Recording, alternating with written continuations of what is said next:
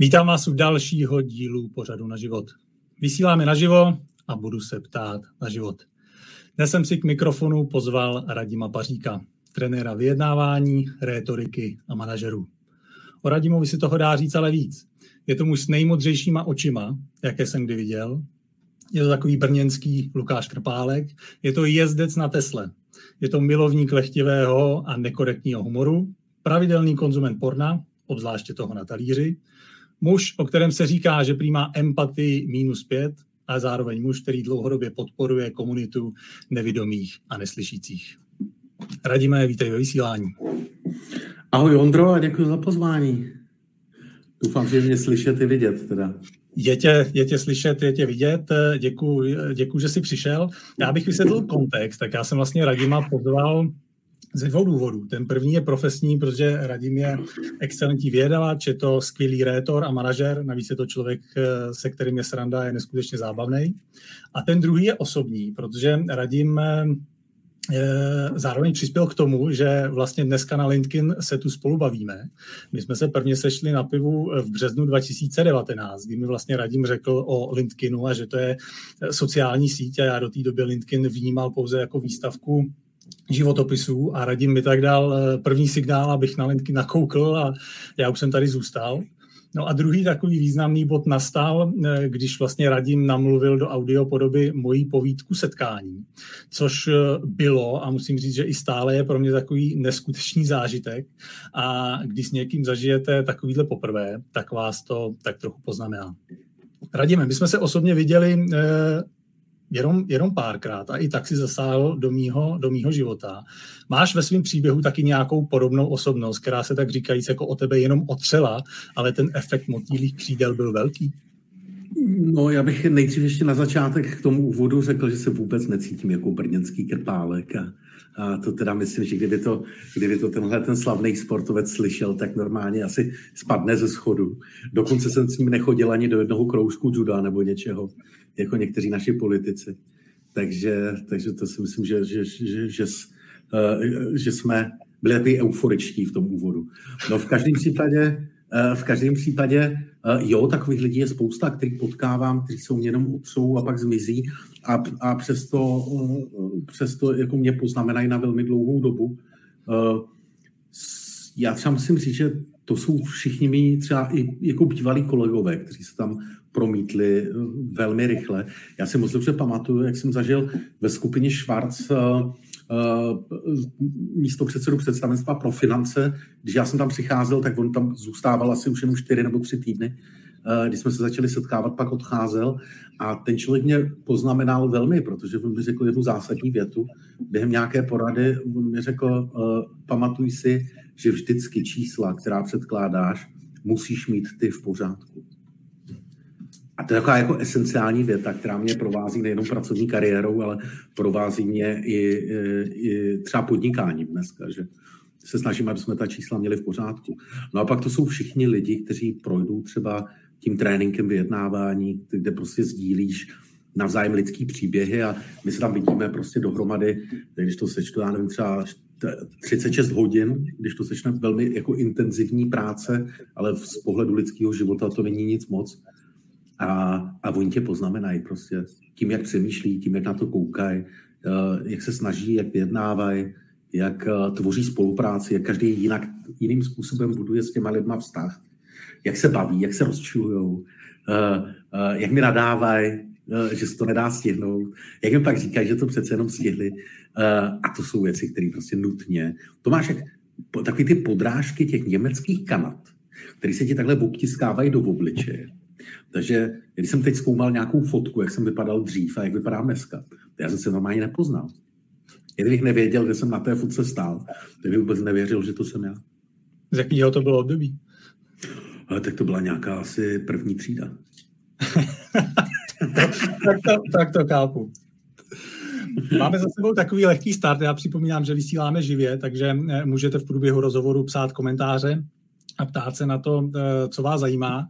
A pojďme rovnou eh, otevřít první téma a to je, to je vyjednávání.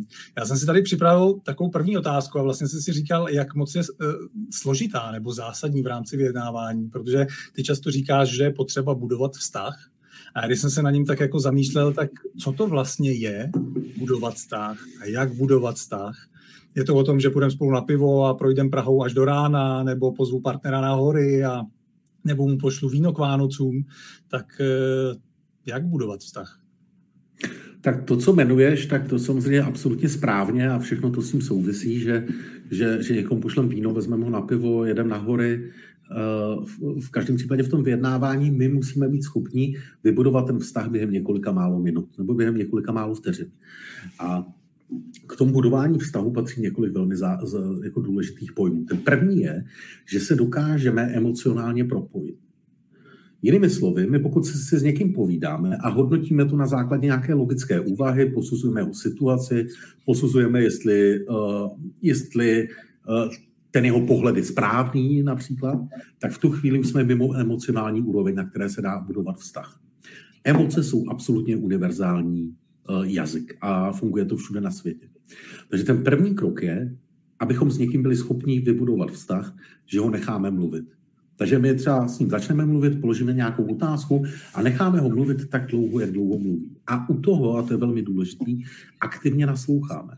To znamená nejenom, že slyšíme, co říká, ale snažíme se porozumět tomu, jaký, jakým způsobem ten člověk to říká, proč nám to říká, co je vlastně ten jeho motivátor, ten zdroj ze spodu, který ho žene k tomu, aby nám na konci řekl, co, co, co vlastně třeba prožívá nebo jak tu situaci vidí. No a pak s tím samozřejmě souvisí věci, jako je empatie. A teď mám dobrou zprávu pro pány, který nás poslouchají. Prosím nás to, co říkají ve snídani s novou, to, co si vaše manželka přečetla v ženě a život, že je empatie a že vám to vyčítá, typu Ondro, ty mě vůbec nechápeš, ty se vůbec do mě neumíš vcítit a tyhle ty věci, to prosím nás to není empatie, jo, to je podvod. To je jenom taková eh, jakási ideologie. Ta empatie ve vyjednávání znamená, že my tomu člověku nasloucháme, nepřesvědčujeme ho, nedáváme mu žádný nevyžádaný rady, nezlehčujeme tu jeho situaci, ani ji nepotvrzujeme, ale neříkáme, že to je úplně hrozný, to, jak mi to říkáš.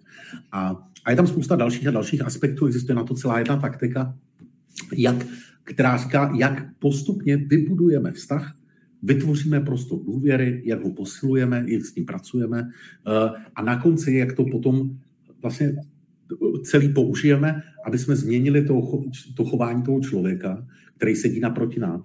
A třeba proto, aby s námi začal teda vyjednávat o tom, co potřebuje. Je vidět, že dneska budeme mít eh, aktivní publikum a eh, že nás eh, lidi sledují. Zdravíme Lucku Citrbartovou, která nám píše, že u Citronu, u Citronu na nás koukají. Zároveň zde někdo ležal, píše, že je tady taky s náma a do toho Milan Porteš, který nás zdraví, zdraví z Prostějova. Tak já taky, já, já taky zdravím uh, všechny. Mě by jenom zajímalo, protože Lucie, ona je taková investigativní. Teď se by mohla napsat, kolik lidí kouká. Jo? Já jsem nahozený na, na Ondrovém profilu a jako ne, nevidím to tam. No a Milan, Milana, s Milanem se známe, Milan byl uh, u mě na tréninku, Milan je absolutně excelentní vyjednavač a hlavně člověk s neuvěřitelnou trpělivostí, který vám jakýkoliv téma bude vysvětlovat zleva, zprava, ze spoda, ze zhora, dokud to nepochopíte. Takže, takže to je fajn. A Zdenka taky zdravím, protože my si, my si píšeme přes sociální sítě je to super. Já navážu druhou otázkou, co se týče vztahů, a to se týká narušených vztahů. Pokud přijdeme do situace eh, a ať už to můžu brát třeba ze svého pohledu, v korporátu pracuju, tam ty vztahy jsou takhle různý, anebo člověk nastoupí na pozici, kde má třeba vyjednávat, někdo tam vyjednával předtím, jsou tam, jsou tam ty vztahy narušený, tak jak, jak v vozovkách spravit narušené vztahy, které už třeba rozbil někdo před námi? No my vždycky zkoumáme, a to je zase jako excelentní otázka, Ondro, kde ty lidi vlastně blbě odbučili. Jo? Protože my, jak se koncentrujeme na ty opravdu složité vyjednávací případy, tak vlastně nám volají ve chvíli, kdy to celé nefunguje, nemůžou se dohodnout, nutně ale potřebují nejlépe včera tu dohodu a mají totálně rozbouraný vztahy. A když mi ty lidi volají, tak já se vždycky ptám, no, jako, co se tam událo? A teď samozřejmě se dospím. Jo. No to jsou úplní blbci. Jo. Oni nepochopili, že musí. To je taková úplně typická věta. A no to je přesně ono. Pokud my uvažujeme nad tím a přistupujeme k těm lidem tak, že oni musí pochopit, že my něco chceme, potřebujeme, tak už jsme úplně na špatné vlně, protože my se nesnažíme vybudovat vztah, ale my se snažíme ty lidi přetlačit a přesvědčit o tom, že my máme pravdu a že máme na něco nárok a právo. A to destruuje absolutně ty vztahy. No a když se vrátím k tady tomuhle, tak ty jsi otevřel několik témat. Tam je tak interní vyjednávání v rámci firmy nebo korporátu nebo nějaké jiné organizace. Může to být třeba i združení vlastníků jednotek eh, v nějakém superdružstvu, eh, kde třeba, hele, Ondra mi prozradil, že má normálně v ložnici stupačky 30 cm od hlavy a v noci mu tam někdo v noc ťuká takhle. Takže, takže, takže tam třeba se může i vyvíjet nějaké narušení vztahu anebo budování vztahu. No a pak je to nějaký externí ve vyjednávání, když máme nějaký vyjednávací případ. A to budování vztahu, nebo, nebo úplně jinak, lidi třeba i v těch korporátech si narušují ty vztahy, kromě toho, že chtějí dát kariéru a chtějí se tě zbavit a tak, eh, a to je klasická korporátní politika, tak oni si nenaslouchají. To je úplně typický. A nesnaží se pochopit situaci, do které ty ses dostal a potřebuješ ji vyřešit. Vždycky máme nějaký jeden pohled. My na to děláme na, třeba když pracuji s klientama, tak vždycky vezmu tenhle telefon a zeptám se, co vidíš, Ondro?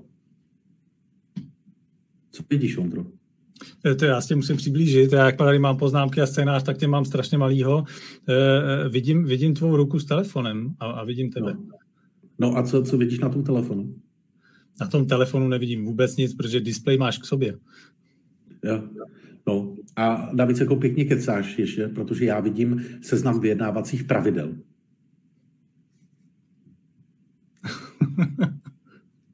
tak, to je o tom, že máme rozdílný pohled, každý na to kouká jinak. A ty lidi v těch korporátech si, si nesnaží navzájem porozumět, jaký je ten druhý pohled a tím destruují vztahy. Takže pokud máte tímhle způsobem destruované vztahy u vás ve firmě, zamyslete se nad tím, kde jste vlastně na té vztahové křižovatce špatně odbočili. Kde jste měli jet doprava a jeli jste z záhadných důvodů do nějakého extremistického leva. A tam se divíte, že tam nikdo není, nikdo na vás nečeká, netleskává. A ten druhý krok potom je, snažte se pochopit uh, ten pohled těch lidí na druhé straně. My nemůžeme nikdy pochopit jejich situaci, protože v ní nejsme, nemáme stejné zážitky, nemáme stejné nadřízené často, nebo nemáme stejné, stej, stejná KPI, ale můžeme, se, můžeme pochopit jejich pohled, jak oni na tu věc koukají. A když to pochopíme, tak v té chvíli jsme schopni ten vztah znovu začít budovat, protože velmi často se nám stává, že lidi se dohadují o stejných věcech. To je si dáš jako neuvěřitelné. No a když to převedeme potom do těch externích vyjednávání, tak eh, tam úplně první věc na začátku je, že se musíme rozhodnout dopředu, o co nám jde víc. Jestli nám jde víc o výsledek, anebo jestli nám jde víc o vztah. A ve chvíli, kdy nám jde víc o výsledek, a, a teď řeknu, chceme vyhrát 100 0, tak samozřejmě, že s tím jde ruku v ruce i destrukce vztahu. Že ho prostě destruovat budeme. Ve chvíli, kdy se rozhodneme, že potřebujeme i vztah, tak těm lidem na druhé straně musíme něco dát. A partnerství funguje na principu reciprocity. Jo? To znamená, když ty se se svou manželkou, Ondro, tak ty dáváš jí, ona dává tobě. To je reciprocita. Když byste byli takhle jako... Jsem řekl něco blbě asi. To je v pořádku. Že se tak usmál. a, a, a když byste si jeli každý jako nějakou svoji vlastní hru bez toho druhého, tak to přece není žádný partnerství. Není tam ta reciprocita. A to je důležité, aby jsme si to uvědomili. Ale pozor, reciprocita neznamená, že někomu dáváte to, co chce a nic nedostáváte. To už jsme tady měli. Jo? To, to, to, nefunguje. To takový ten typický příklad toho Dominika Ferryho, že on chtěl, ona mu to poskytovala furt a pak to dopadlo tím velkým skandálem. Já jsem e, vlastně i přešel o tom, když říkáš jakoby o těch vztahů a Eh, často mluvíš i o dětech, že jsou jako excelentní vyjednavači a že eh, tou eh, Eh, naší výchovou tak trochu jako do budoucna eh, možná kazíme. Já jsem si pak uvědomil, když tě člověk jako sleduje už dlouhodobě a člověk přemýšlí jako o těch požadavcích a stazích a takhle, jak ty děti jsou jako excelentní v tom, že oni předkládají eh, vlastně jenom ty požadavky a dávají požadavky a já chci tohle a já chci tamhle to a řeším, řeším to s nima. A já jsem pak vlastně zjistil, že já když za tím dítětem jdu a říkám, hele, a pojď se se mnou jako proběhnout, pojď se mnou ven a ona, ne, Jo, a, a teďka ona, ona sází ty požadavky, jak to prostě je v fozovkách jako zvyklá a teď já přijdu to a, a ona by tu reciprocitu v fozovkách jako nedá, tak člověk pak jako zjišťuje, že má jako menší a menší ochotu a chuť jako plnit její požadavky, protože ví, když s nějakým jakoby přijde, tak on se nevrátí na druhé straně. To, to máš absolutní pravdu a to je přesně ono. Jo. Ty děti v prosazování těch svých zájmů, to, co potřebují, tak oni se zcela podvědomě rozhodují mezi tím, jestli s tebou ještě musí budovat vztah nebo ne. No a e, vlastně e, my těm dětem dokazujeme od narození, že oni s náma ten vztah budovat nemusí. Protože Uh, že jo, ta denodenní péče, láska, jak se staráš a, a tak dále. Takže oni mají ten obrovský komfort, že můžou požadovat. A i když to třeba trošku poškodí ten vztah, tak ho, tak ho to ale nedestruuje. A to je to, co oni dokonale umí využívat. A já, já vždycky říkám těm lidem, podívejte se na svoje děti, jak vyjednávají. Kdybyste měli takovouhle úspěšnost ve vašem biznise, tak klobouk dolů. Samozřejmě, že my to v tom vyjednávání musíme ještě navíc zabalit trošku. My nemůžeme říkat já chci, já chci, já chci, to by nás brzo vyhodili odevšat. Eh, takže my používáme výrazně měkčí a přátelštější formulace. Ale ten princip, že musíte vědět, co chcete, musíte si o to říct.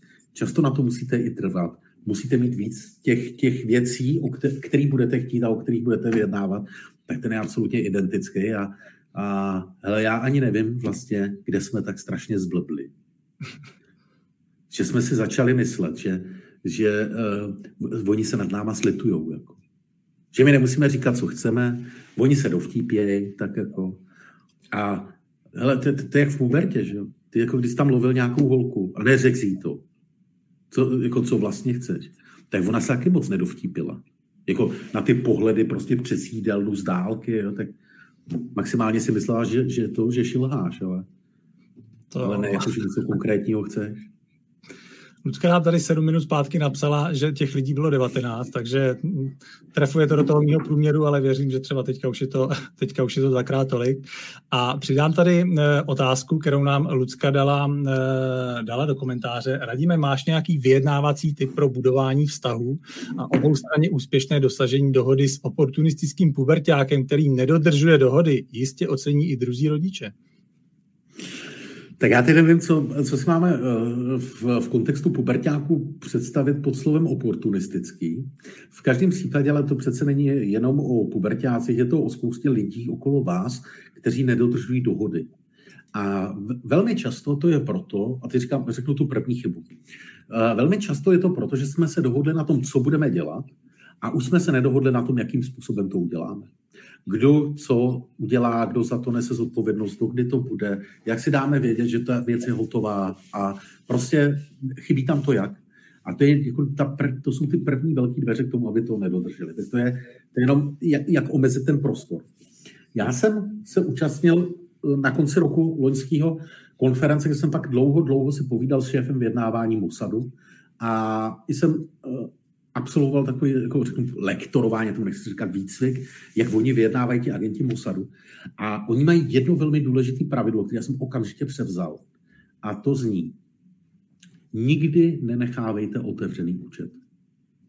Takže pokud vy se s někým na něčem dohodnete a on to nedodrží, a vy neuzavřete tenhle ten účet, to znamená, řeknu v úvozovkách, nenecháte ho za to zaplatit, nějakou konsekvencí. A teď nechci vůbec vědět, co je v Mossadu ta konsekvence, že jsi nedodržel dohodu. Jo.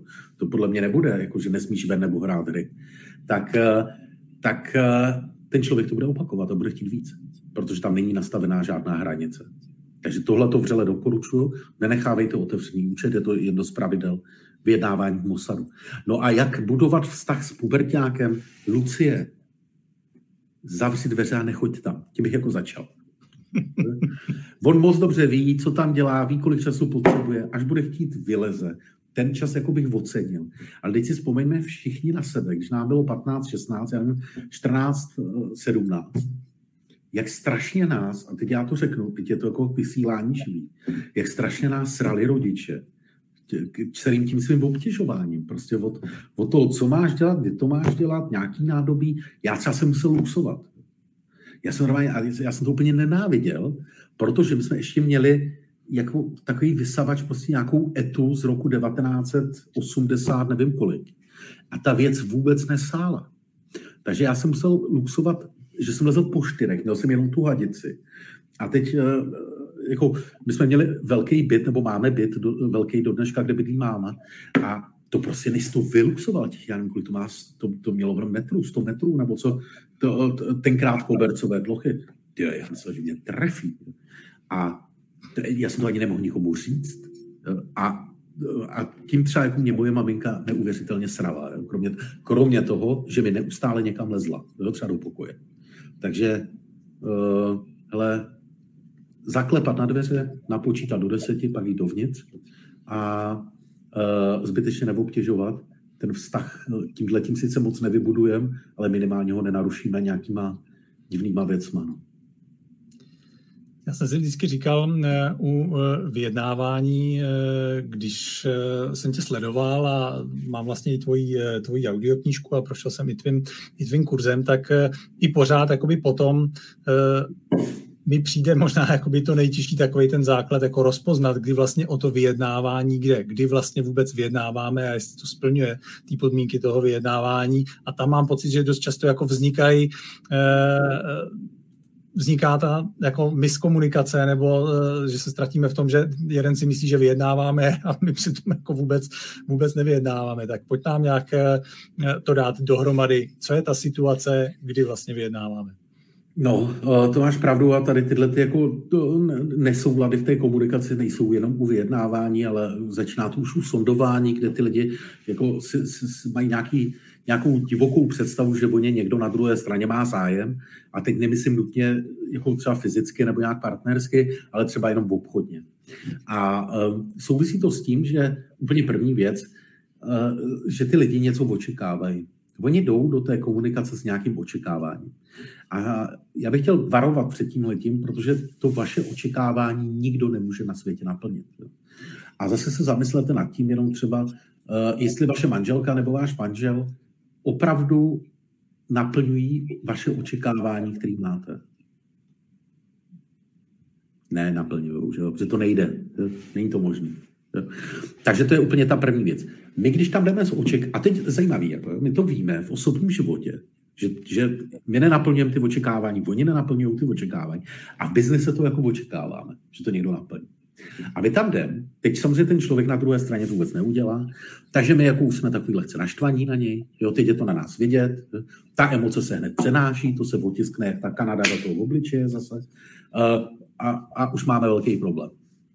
A vyjednávat začínáme ve chvíli, kdy vidíme konflikt. To znamená, najednou máme rozdílný pohled na věc. A to, to, to, to vidíme, že se to vyjednávání blíží. No a vyjednávat začínáme ve chvíli, kdy někdo dá požadavek a ta druhá strana neodejde. Tak v tu chvíli začalo vyjednávání. To je takový jako nejjednodušší signál. Takže musíme vidět konflikt a je tam požadavek a, my, a ta strana neodchází v tu, a v tu chvíli pak záleží na tom, jak dobře, jak kreativně, teď už takový korporátní slovo, ale jak agilně jsme schopni se v tom vyjednávacím prostoru uh, pohybovat a jak, jak dokážeme tvořit dohodu. Uh, víte co, často si právě takový ti, já to říkám, progresivní extroverti, kteří jsou zvyklí ještě navíc obchodovat, takový ti account manažeři a ti lidi. Oni si myslejí, že když na tebe hodně mluví, takže už se ti to líbí a že už vyjednáváte. No a to je fatální omyl.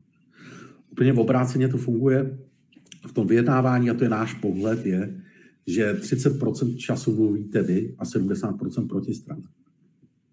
Protože když vy mluvíte, tak se nic nedozvíte. Ale naopak se snažíte někoho přesvědčit o něčem. A když se někoho snažíte přesvědčit, tak to není vyjednávání. Jo, tak je to taková přetlačovaná. Eh, tvůj způsob vyjednávání vlastně podelu, eh, podelu, podle modelu FBI. A co to vlastně znamená? Jaký jsou ty principy vyjednávání FBI, který se snažíš přenášet do biznesu? Tak eh, vlastně, když se podíváme na ty dva základní koncepty, které jsou nejznámější, který tak jako se s nima operuje, tak máme na jedné straně Harvardovou univerzitu, která ve které vznikla kniha Getting to Yes. A na druhé straně máme potom tady tenhle ten model FBI, který je pro vyjednávání v krizových situacích. A oni vlastně řeknu, v, v takových nejdůležitějších principech jsou si velmi podobný. Akorát, že vycházejí z úplně jiného předpokladu. Ten koncept z Harvardovy univerzity vychází z toho, že na druhé straně jsou schopní uvažovat logicky a chtějí se dohodnout. Což ano, nepopírám takové situace v životě taky nastanou. Zatímco ten model FBI, ten vychází z toho, že na druhé straně neuvažují logicky, že ty lidi mají emoce, reagují na základě emocí a pozor, nechtějí se s tebou dohodnout. Oni se nechtějí dohodnout na tvém dobru, oni se chtějí dohodnout na svém vlastním dobru. A v tomhle tomu se ty dva koncepty absolutně liší. A ten, ten, ten model americké FBI vychází právě z toho, že na druhé straně je člověk, který má svoje emoce, zkušenosti, má nějaký sociální prostředí uh, a my ho vedeme během toho vyjednávání k tomu, aby jsme společně našli řešení konfliktu, který máme mezi sebou. Protože to je vlastně to nejtěžší. Ono není těžký někoho přetlačit, to není tolik těžký. Není těžký dosáhnout jednorázově nějakého výsledku. Ale velmi těžký je opravdu odpovědně vyjednávat s tím člověkem na druhé straně a dohodnout se s ním na něčem, co on na začátku absolutně odmítal. A já dám příklad, že když tam prostě někdo drží rukojmí, za, za dveřma stojí policejní vyjednavač a říká, pojď, eh, pustě a pojď ven, no tak ten člověk to nechce udělat, že on se bojí. On se bojí, že ho zastřelí, že ho zavřou, že ho tam zvalchujou, naskáče na něho zásahová jednotka, jo? taky nejsou žádní lásky plní borci, kteří by ho tam objímali na té zemi. Jo? A těhle bojí se médií, že se tam objeví. A tyhle ty všechny strachy jako vlastně musíme odbourat během toho vyjednávání. No a to kouzlo ale spočívá v tom, u tady tohohle konceptu, že když to funguje v absolutně extrémních situacích, únosy teroristi, sebevrazy a podobné věci, tak to úplně geniálně funguje i v těch běžných biznisových a lidských situacích ve vyjednávání. Jsou lidi, kteří říkají, no to vůbec není žádná pravda, protože to, to není biznis. No přátelé, to je jako kdybychom řekli, že Schumacher, jenom proto, že jezdí Formule, tak se nehodí proto, aby jezdil po normální silnici. To by bylo jako stejný přirovnání. A pak ještě existují takový jako, uh, fakt jako extrémně levicově orientovaní baťuškáři, kteří tvrdí, že model vyjednávání podle FBI je, uh, že, že tam řve a že tam je násilí a je to jednorázový. A zase já nevím, na který filmy oni koukají. Ale takhle by to vyjednávání určitě nefungovalo.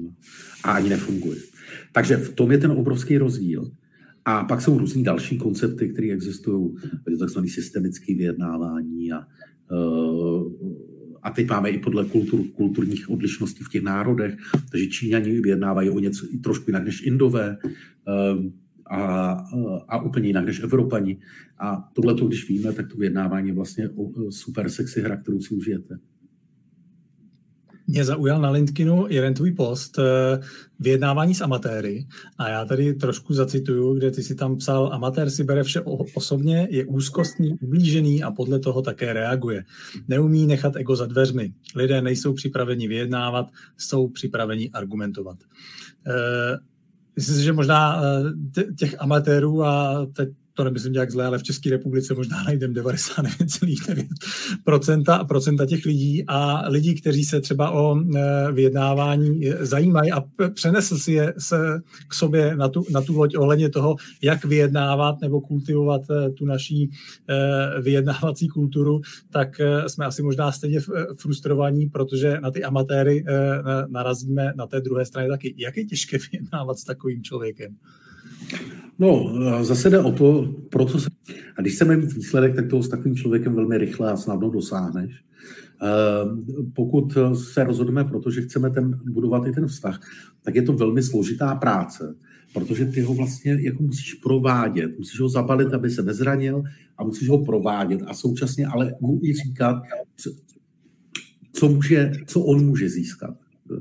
A je to velmi složitý. My, my máme ten princip, že během toho vyjednávání musíte být co nejpříjemnější. Čím příjemnější jste, tím víc toho dostanete. A u těch amatérů, kteří nerozumí pojmům typu, uh, já nevím, třeba jenom kotvu, když vytáhneme, tak oni vůbec to neumí rozlišit. Nebo nedej bože, když takovým amatérovi řeknete na něco ne, protože se neudržíte, byť je to ve vyjednávání zakázané slovo, tak jemu praskne žíla. A, a, pak, a pak, pak ho musíte křísit, zachraňovat, dávat mu umělý dýchání, a zvednout ho zase a posadit ho do toho, do toho vyjednávání. Je to podobné, jako když byste šli třeba hrát skvoš nebo boxovat nebo uh, dělat takovouhle nějakou činnost s člověkem, který to prostě neumí. To je pak těžký. To uh, buď jako ho rozdrtíte a ten člověk je na vás naštvaný strašně, že? nebo s ním hrajete opatrně, aby si taky zahrál. A pak vám hrozí, že vás zraní, protože jste moc opatrný. Takže to, je, uh, to jsou takové jako vždycky dvě, dvě misky vach, takže s tím amatérem je strašně moc práce vždycky. No a to, jak jsi říkal, že 99,9% v České republice, no hele, já úplně žasnu, s jakou bezmeznou, až jako, uh, já ani nevím, jako nebeskou naivitou se manažeři, ředitelé, majitelé firm uh, vydávají dovod vyjednávání. Oni prostě požadují po těch svých obchodnících, aby měli řidičák, aby, já nevím co, byli zdraví a ne, neprskali covid, aby uh, byli bezúhodní trestně, aby uměli s Excelem, aby měli certifikát na angličtinu, uh, aby měli kurz v obchodních dovedností. To všechno jim dají. A vůbec se nezajímá i ty lidi, že nikdo nenaučil vyjednávat. Mě to úplně šokuje. A nejlepší na tom, když tihle manažeři nebo ředitele potom sami vyjednávat jdou, tak to je tak strašně naivní. A je to až taková katastrofa ve finále, že prostě my fakt žasneme. Neustále. A, a musím říct, že e, naši klienti taky žasnou. Oni mi to pak volají. Oni mi pak říkají, radíme to zase neviděl, co tam se odehrávalo. Přijel pan ředitel a, a teď nastane celý ten příběh, jak naivní to celý byl. Já to mám tady jako další bod, protože ty, eh, jeden z dalších postů, který se LinkedIn dával, tak bylo nenechávejte vyjednávat své key account manažery. A teď mám pocit, že jsi musel jako 99% firmám jako zbořit eh, ten eh, jejich biznis a představu, který key account manažery používají, protože buď třeba vyjednávání oni, anebo naopak, jak jsi zmínil, jejich nadřízení, to znamená ty decision makersi nebo supermani, tak jak ty jim říkáš. No ono to je, oni vlastně, že oni vždycky řeší, když potřebují jednat něco složitého, tak říkají, kdo tam má nejlepší vztahy. Nejlepší vztahy tam má Ondra, on je tam key account, on s nima spolupracuje už pět let. Tak tam pošlem Ondru, on to dohodne. A ten Ondra, to je úplný chudák a nešťastný, protože tam jede, budoval ten vztah, hrozně mu na tom záleží. Pracuje tam celou dobu přes vztah. A přijíždí tam s tím, že musí vyřešit nějaký velký konflikt, který on ani sám nevyvolal, ale dali mu to u něho na centrále ve firmě. No a tenhle člověk, ten Ondra, s tímhletím postojem, kde mu extrémně záleží na vztahu a bojí se ho poškodit, vám to má dohodnout. Tak máme dvě možnosti. On tam přijede, řekne, tuhle to potřebuju, to teď potřebuju vyřešit. Otevře obrovský konflikt, který od něho nikdo ani nečeká v té chvíli a poškodí ten dlouhodobě budovaný vztah. A nebo nebude vyjednávat naplno, ale v tu chvíli vám nepřinese ten výsledek, který potřebujete. Takže je velká chyba, aby vyjednávali lidi, kteří budují na vaší straně dlouhodobý, trvalý, uh, zatížitelný vztahy. Je to poškozujete sami sebe, poškozujete toho člověka. My vždycky doporučujeme, jeden buduje ty vztahy a druhý ať vyjednává a řeší ty konflikty.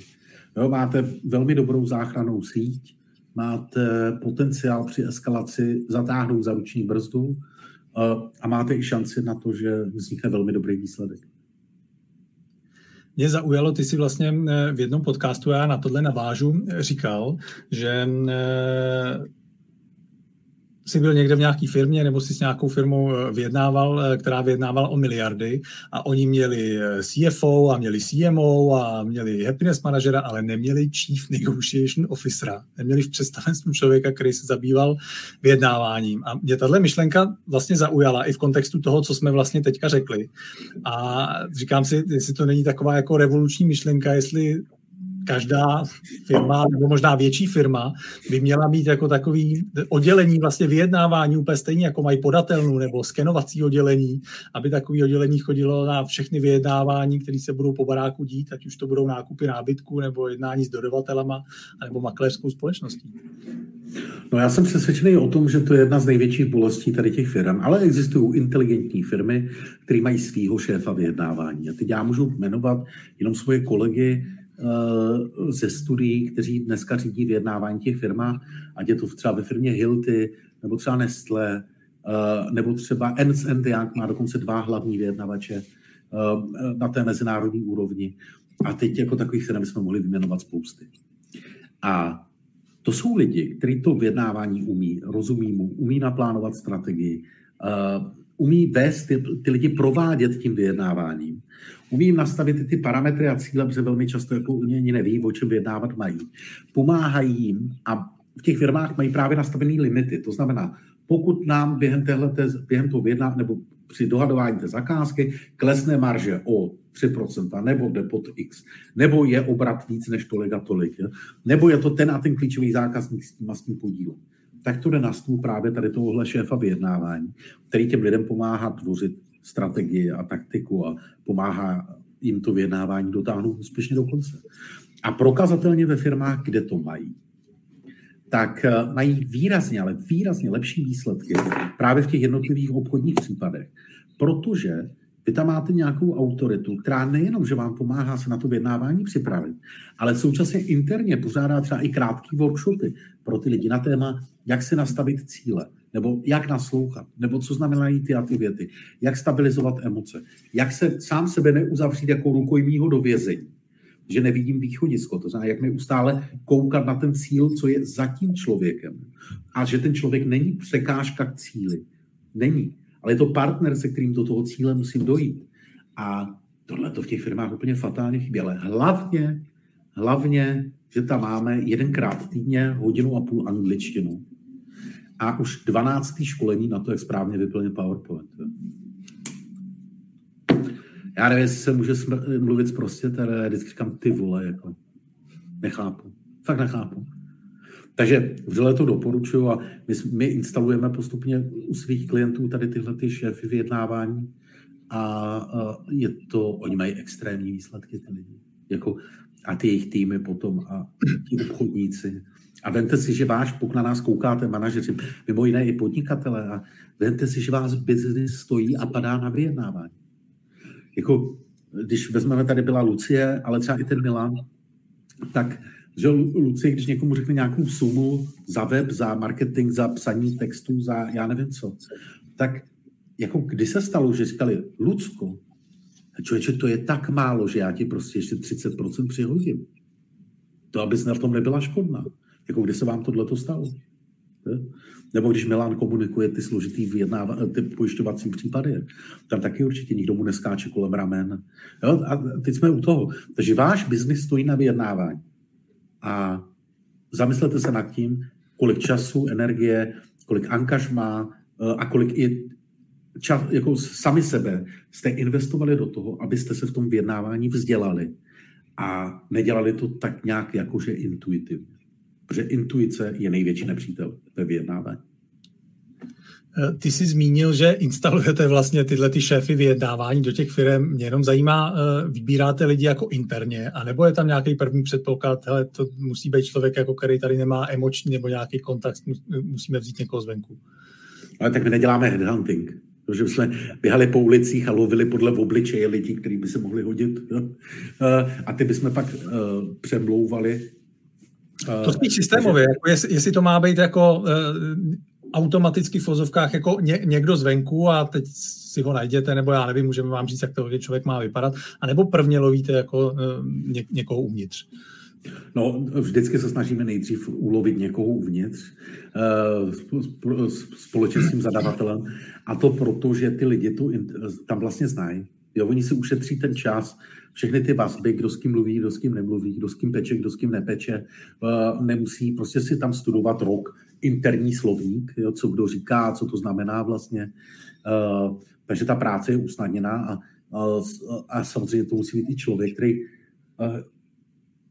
jako si buď dokáže vybudovat, nebo už má v té organizaci důvěru.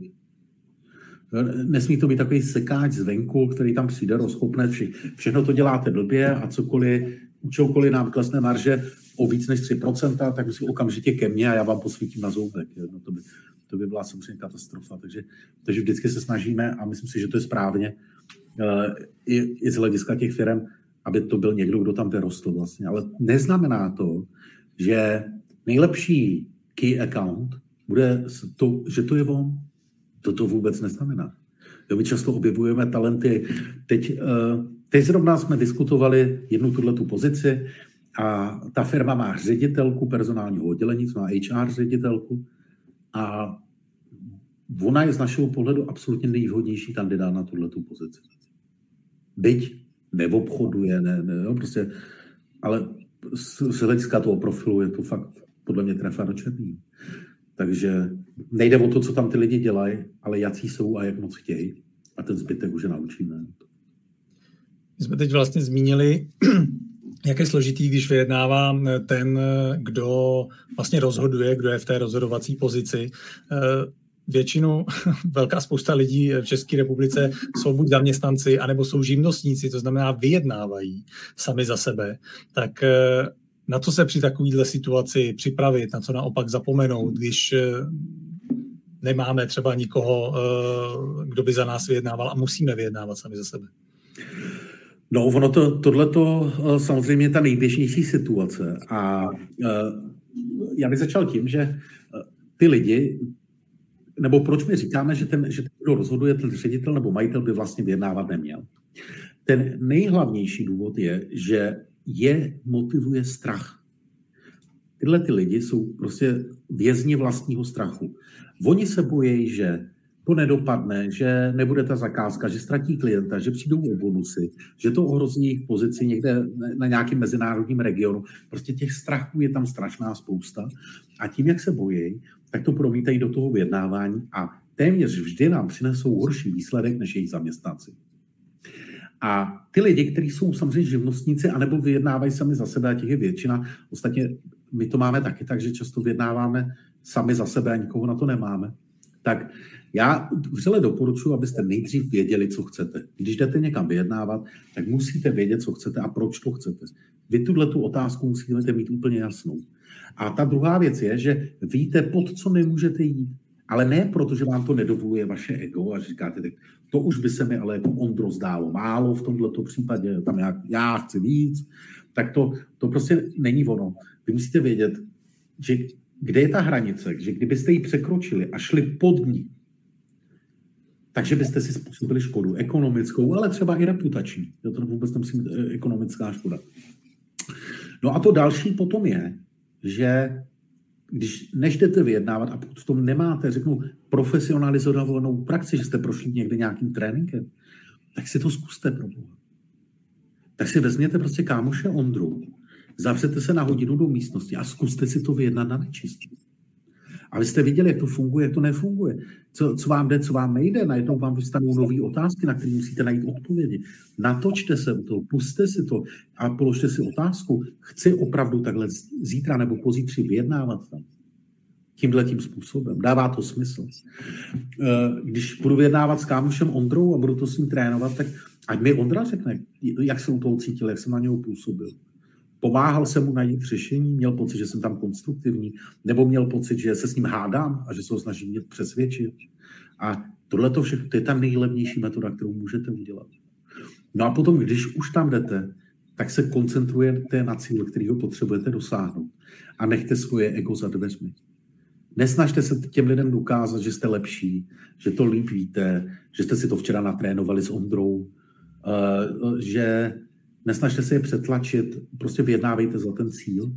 Ehm, a už jenom s tím letím, s takovýmhle jako jednoduchým nástrojem, dosáhnete lepších, mnohem lepších výsledků, pokud, to je velmi důležitý, se naučíte během vyjednávání držet hubu.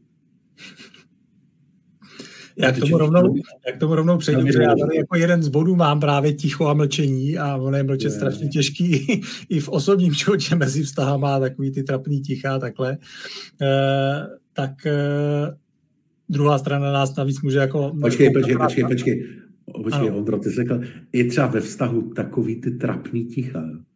A to no. máte kdy, tak, takový ty trapný ticha? Já ho, já ho teda s manželkou nemám, ale uh, jako zažil jsem ho asi v životě na nějakým jako rande třeba, nebo takhle jsme, jsme šli, holka se mi líbila, myslel jsem si, že to bude dobrý, no, pak jsme večeřili, kdo jste říkal, a, tak tam, tam jsem spíš mířil jako do, těch, do toho trapního, že si člověk uvědomil, že si jako ani nemáme moc jako o čem povídat, ale i při tom eh, vyjednávání na nás můžou koukat jako na blázny, jako že se neumíme vyjádřit, teď na nás čekají, vyzývají nás k odpovědi, tak eh, jak vlastně pracovat s tichem? No, jak vlastně pracovat s, s mluvením, bych řekl nejdřív. Okay. protože ono to s tím úzce souvisí. Řekněte, co chcete, a pokud to dokážete říct ve čtyřech větách, to je to velmi dobrý. Pokud to dokážete říct ve třech větách, tak je to výborný. Pokud to dokážete říct ve dvou větách, tak je to perfektní. A pokud dokážete říct, co chcete jenom v jedné jediné větě, tak je to absolutně excelentní. Víc než čtyři věty v jednom bloku vyjednávacím neříkejte. A když to řeknete, tak v tu chvíli mlčte. Mlčte, aby druhá strana měla často zpracovat, pochopit, zareagovat.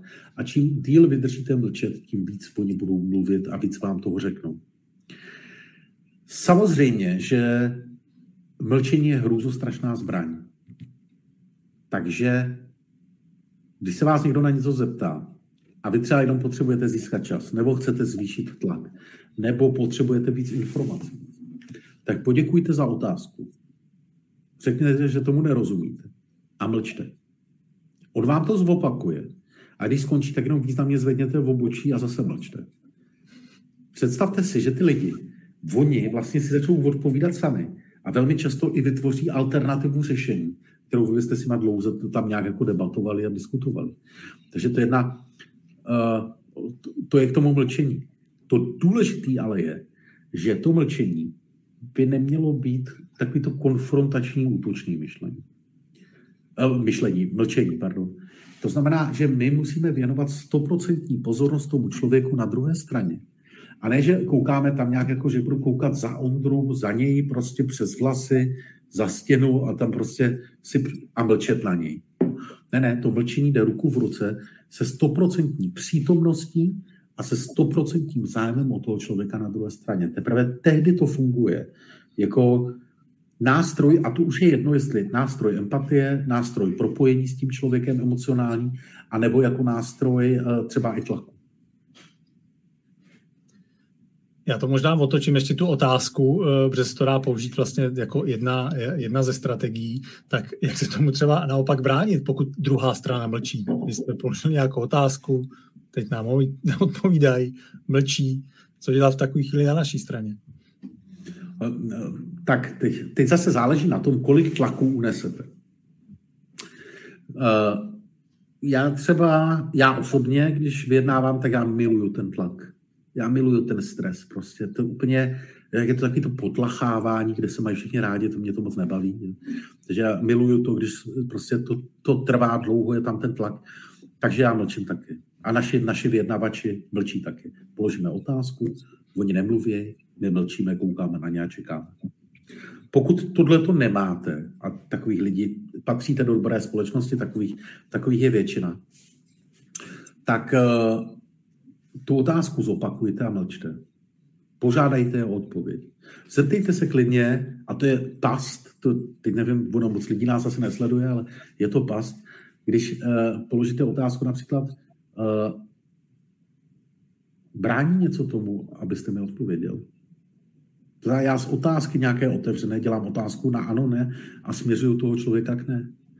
To už, to už by musel být fakt jako otrlej násilník, řeknu, vyjednávací, který by vám neodpověděl ani na tohle. Takže a ve chvíli, kdy ten člověk odpoví něco řekne, tak potom, potom máte dobrou šanci, že, uh, že se rozvine ta diskuze.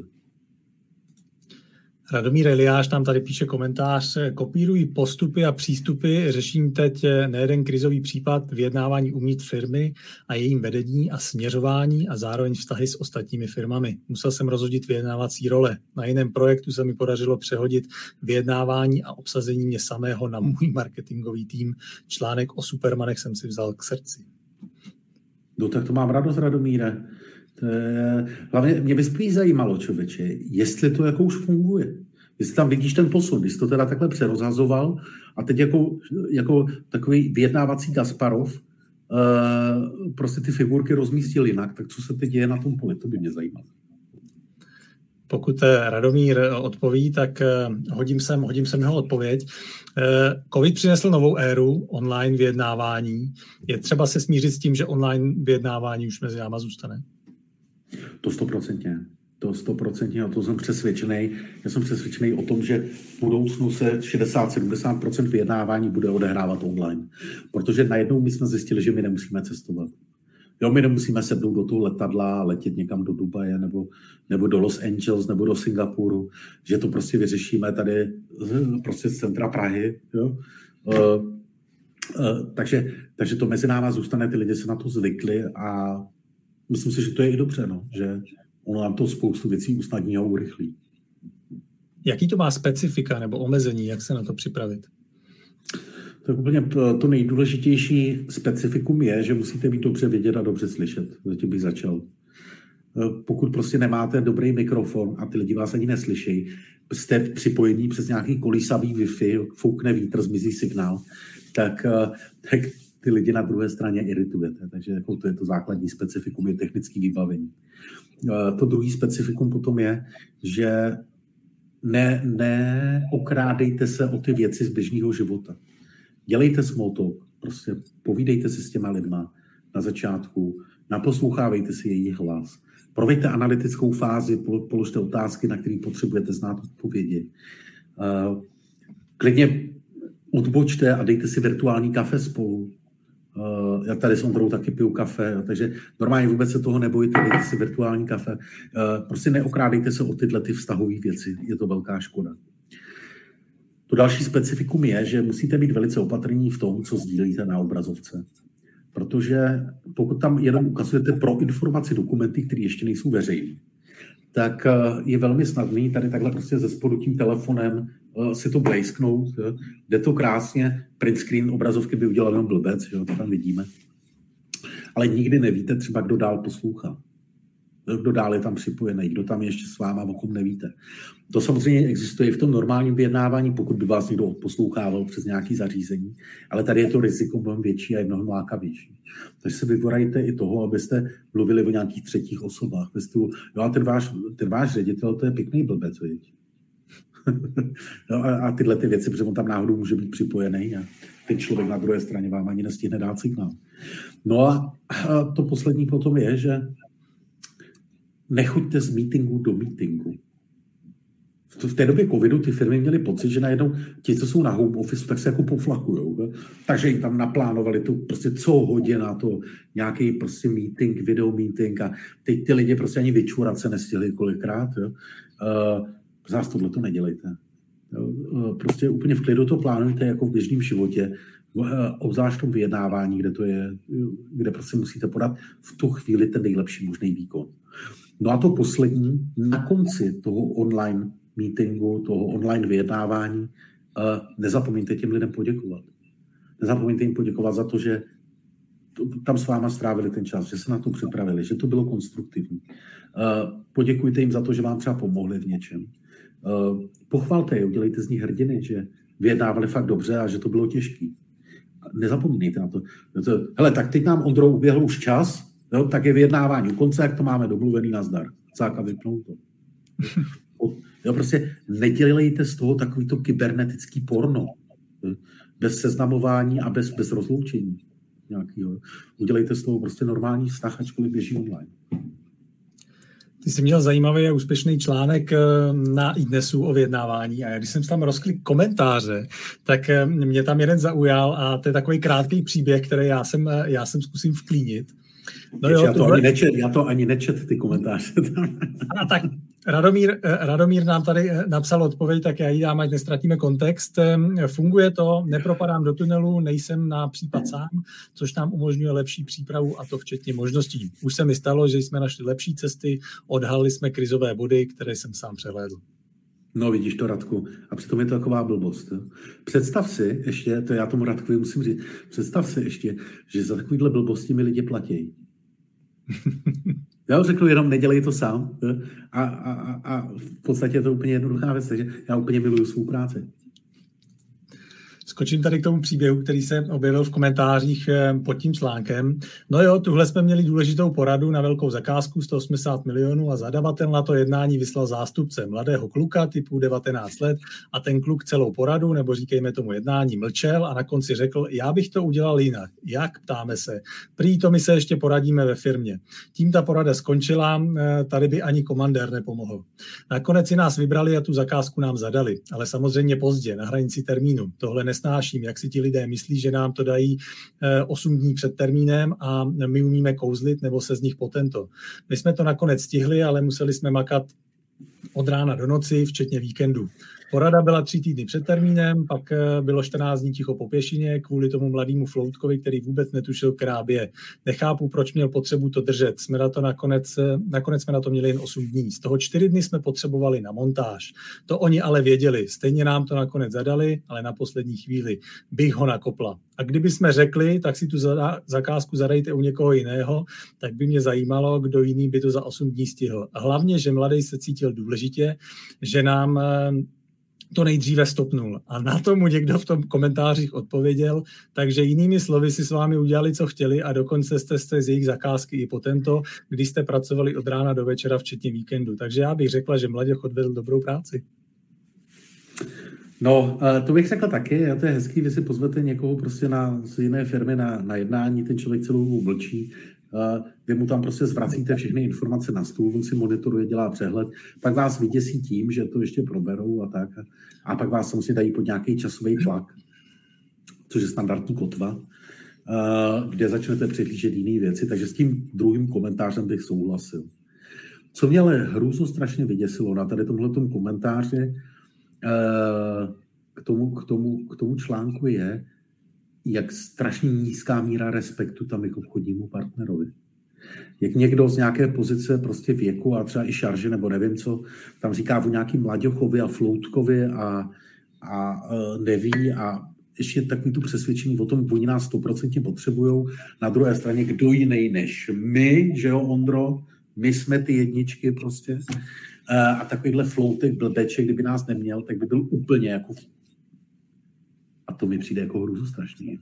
Já jenom doufám, že uh, teď myslím, že to paní psala nějaká, takže tam to bylo anonymní. Jakože tam není pod svým jménem člověče.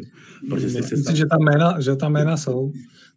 Uh, že, že, protože jestli se ten člověk tam ještě pozná, tak bych řekl, že, že, že jako nenávratně poškodí nějaký ten vztah do budoucna i jako s tou firmou. Jo. A nebo je to hezký příběh, který si paní vymyslela a chtěla být zajímavá a měla pak, měla pak druhý komentář na to. Takže víte co, my, my, to je jedno, jestli obchodujeme nebo vyjednáváme. My s těma lidma, se kterými skutečně chceme být v téhle interakci, to znamená, eh, na něčem společně pracujeme, tak my tam nesmíme ztrácet respekt. To, že někdo mlčí, ještě neznamená, že je blbej floutek. A pokud my k těm lidem přistupujeme bez respektu v tady těchto těch vztazích, tak oni to na nás poznají. Pokud si někomu voláte a myslíte si o něm, že je blbec, tak on to slyší v tom telefonu, že si to myslíte. Takže ten respekt je extrémně důležitý. A teď, jako prosím vás, nechci, nechci, aby to vypadalo, že všem na světě fandím, všechny mám rád a všechny respektuji. To určitě Ondra, jak mě zná i z těch osobních setkání, já umím být jako dost jako řekl, jako neohrabaný v tom respektu, až bez respektu. Takže, uh, uh, takže pokud já tam nevidím nějaký společný zájem nebo prostě toho člověka ne, nechci s ním nic dělat, tak to samozřejmě umím projevit i nedostatkem respektu. To je jako bez diskuze. Pokud ale s těmi lidmi chcete spolupracovat, chcete něco tvořit, tak ten respekt musíme projevovat. Jinak to nejde. Když téma vyjednávání takhle uzavřu, ty máš na svém kontě dvě knihy o vyjednávání, máš online tréninky a máš naživo tréninky. Tak co v tvých trénincích a knihách lidi můžou najít? Tak eh, v těch, v těch eh, eh, já se začnu knihou, to je takový ten úvod do, do vyjednávání, kde vy se zorientujete, vydláždíte si nějakou cestu k tomu vyjednávání, získáte pravděpodobně jiný pohled, než do posud koloval na českém trhu ze všech těch dostupných literatur. Hmm. A, kouk, a dozvíte se něco jiného, co, co, co prostě extrémně funkčí v každodenní situaci. A já jsem zrovna do té knihy, hlavně do toho prvního dílu, dal věci, které můžete okamžitě použít. Takže vy, když si jednu vyberete a použijete ji zítra, tak prostě zjistíte, jestli funguje nebo nefunguje a jak vám funguje. No a potom to druhý je eh, eh, ten online trénink, tak ostatně ty jsi to prošel, tak když to děláte poctivě, tak tím strávíte spoustu času. Ty nevím, Ondro, kolik tobě to zabralo, když to, a Ondra to dělal poctivě, protože my to vidíme na těch grafech. Takže a určitě to bylo jako nějakých 20 hodin. Prostě, když si píšete, hmm. plníte ty úkoly, vracíte se třeba i k těm věcem, protože to na sebe navazuje, tak je to často i víc než 20 hodin, který tam strávíte svým individuálním tréninkem a jste v nějaké interakci, kde musíte plnit úkoly. No a zatímco ten trénink naživo, tak to je velmi komplexní. My tam jdeme do hloubky, my tam my od, od nastavování cílů přes, přes jako pochopit vůbec, co to vyjednávání je, jak funguje lidský mozek, až po simulování těch, těch vyjednávacích simulací, kterými nastavujeme opravdu reálně. Není tam prostě, není to žádný cucání z prstů a lovení na internetu, ale jsou to věci, které jsme skutečně řešili takže to, a, ty lidi to tam vyjednávají znovu a jsou tu těžké případy, kde se zapotí, kde to musí porozumět, musí navázat vztah s druhou stranou, je to vyeskalovaný, musí mít spočítanou strategii a na konci je dobrý, když dojdou i do cíle tak, eh, a dohodnou se, tak to je to, co prostě já doporučuji. To, to... A teď jedno, jestli u nás, pokud někdo najde trénink, který mu vyhovuje a řekne, jo, to je pro mě, tohle tak to je fajn, tak to taky, tak do toho jděte, prostě zkuste to. Furt dneska to, to trénování je velmi, velmi důležitá věc. No. Já tady odbočím teďka tématově trošku k tobě. Mě vždycky zaujalo, že eh, ty, když mluvíš o sebe a o své firmě, tak vždycky používáš mnodní číslo my v ve Fascinating Academy, ale ty jsi jediný člověk, který já z Fascinating Academy znám. A já mám pocit, jsou dvě možnosti. Buď tam teda děláš úplně všechno asi v té firmě sám od úklidu po vyjednávání, a nebo mají všichni ve firmě podepsaný NDAčko a nesmí se ani chlubit, že děláš s radíme paříkem. A tak to, to bych ani jako nemohl celý obhospodařit sám, není to možný. Takže uh, my tam máme samozřejmě víc lidí od, od jako analytiků, kteří analyzují pro nás vyjednávací případy, přes uh, skutečně lidi, kteří doprovázejí ty klienty při vyjednávání, nebo i naše vyjednávače. Já mám dokonce svého osobního vyjednávače Davida, který je úplně excelentní v tom vyjednávání. A ono to má, já třeba jsem minulý týden jsem telefonoval s Davidem, my jsme řešili nějaké věci a, a já mu říkám, Davide, hele, já bych vlastně jako chtěl, aby začal vystupovat na venek a jako začal se k tomu hlásit. A on nechce. Oni jako ty lidi nechtějí. Ty jsi to no, nevěděl s ním, jo? ne, ne, ne. A, a, a, a on třeba má jako dobrý důvod pro to, on hodně pracuje s médií a hodně prostě komunikuje s, s, s, tou, řeknu, s, s tou veřejnou sférou, ale jako nechce, aby to znělo jako stát, jo, jo, ale prostě s, s médií a, a, a s, s lidmi, kteří rozhodují. A on říká, mě by vlastně jako poškodil v té komunikaci, kdyby oni uh, věděli, že profesionálně vyjednává. Takže to jsou tyhle ty případy. No a pak a na tom byl vlastně, ono jde hlavně o to, že nikdo jiný nezná nikoho jiného než tenhle ten můj ksicht. Teď jsem ještě drbnul do mikrofonu. Tenhle ten můj ksicht prostě v nejrůznějších podobách. No to takhle, byla na, takhle jsme na začátku nastavili marketingovou strategii a dneska od toho postupně odcházíme, kdy vlastně uh, ty lidi, kteří který jsou okolo nás a který nám pomáhají uh, a který s námi pracují a spolupracují, tak postupně budeme uvádět do toho prostoru, aby, aby to nestálo a nepadalo celý na mě. A, uh, a já se jako celou tu slávu nezasloužím, že? protože když, když doprovázíme ty případy, tak tam nesedí radí, rozumíš? Že? Tam sedí ještě jako dva lidi vlevo, tři lidi vpravo a pět za mnou, který nám s tím hrozně pomáhají a bez nich bychom to v životě nevyřešili. My jsme tě v poslední době mohli vidět e, i jako komentátora povolebních vyjednávání a e, máš i klienty, kde často mluví, že o tom e, ne, nemůžeš mluvit a že, že tam jsou podepsané ty dohody o mlčenlivosti. Ty zjevně umíš udržet tajemství. Bylo to pro tebe vždycky přirozený, anebo jsi to musel naučit? Já to já ani nevím, člověče. To je, to je pravda, řekl to. Takhle se na to nesmím. Celá jistě jsem jako někde něco vyžvanil, určitě, uh, kdy se mohlo být zajímavý díky tomu, ale spíš tě to naučí život. Spíš jako spíš v jednu chvíli rozpoznáš, že někdy je lepší mlčet a neprožít si těch, ty, těch 90 vteřin slávy, který by tě pak stály prostě mnohem víc. No. Takže... Ty jsi zmínil... Mě, No, mě, mě, mě, to do, mě to dokonce říkala jedna redaktorka v televizi. Říkala, radíme, já to chápu, že o tom nemůžete mluvit, jo. A nemůžete aspoň naznačit, jo. Mi říkala, my jsme šli do studia. A já, já, říkala, já, já když začnu naznačovat, se tam hned oni dovtípí. A ačkoliv veřejnost se nedovtípí, tak ale ty lidi už se mnou nikdy dělat nebudou, protože budou mít pocit, že je ohrožují. Takže tam, kde o tom můžeme mluvit, tak o tom, tam o tom mluvíme. No a tam, kde to nejde, tak, eh, tak vlastně vybereme jenom ty nejzajímavější momenty, ale často musíme změnit i branži, ve které se to odehrávalo. Eh, kdo zná Zimmermana, mohl si použít eh, hlášku my nesmíme ani naznačovat. Ty dost často říkáš, že je potřeba nechat vlastní ego za dveřmi. Ono to vypadá, že ty jsi musel uzavřít nějakou dohodu se svým vlastním egem, abys ho mohl nechávat za dveřma. Jak jsi pracoval se svým vlastním egem, abys ho zvládnul a netáhl do vyjednávání? Tak eh, to asi stejně jako všichni ostatní mě můžete zcela jistě podezřívat z lepšího na světě, ale ne z toho, že bych měl malý ego. A je to vlastně, je to vlastně to, že se přepnu do toho vyjednávacího módu. To je režim. To je režim, ve kterém určitý věci prostě mají co dělat a určitý věci nemají co dělat. A když držím ten volant vyjednávání v ruce, tak to ego během, během toho je jako alkohol nebo drogy. A ty věci za volant nepatří. Když to vědomě víte a sledujete cíl, tak to zase tak těžký není. Eh, já jsem zmínil, že ty vlastně dlouho podporuješ komunitu nevidových i neslyšících. I vlastně ty knížky, které jsme zmínili, tak eh, s tím tyhle komunita pomáhala. Jak jsi vlastně k tomuhle dostal? Jaký je zatím příběh? Tak eh, vlastně já jsem původně jsem se dostal mezi neslyšící a to bylo, že eh, s těma lidma se zpřátelíš, navazuješ tam vztahy, a pohybuješ se mezi nima, žiješ s nima vlastně.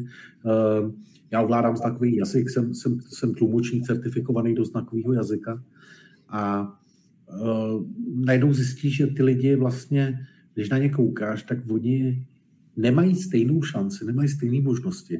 Ale teď pozor, sami sebe nepovažují za tělesně postižený. To je jako hrozně zajímavý. Oni říkají, že mají jinou kulturu a komunikují jinak, což je pravda. Oni mají jinou kulturu a jinak komunikují. A přesto, že vlastně oni sami sebe posuzují jako vlastně zdraví lidi, tak nemá, nemůžou vykonávat ty věci, které děláme my a neužívají ty radosti. A já jenom bych doporučil, hele, puste si prostě nějaký film, kde nejsou titulky a vypněte zvuk.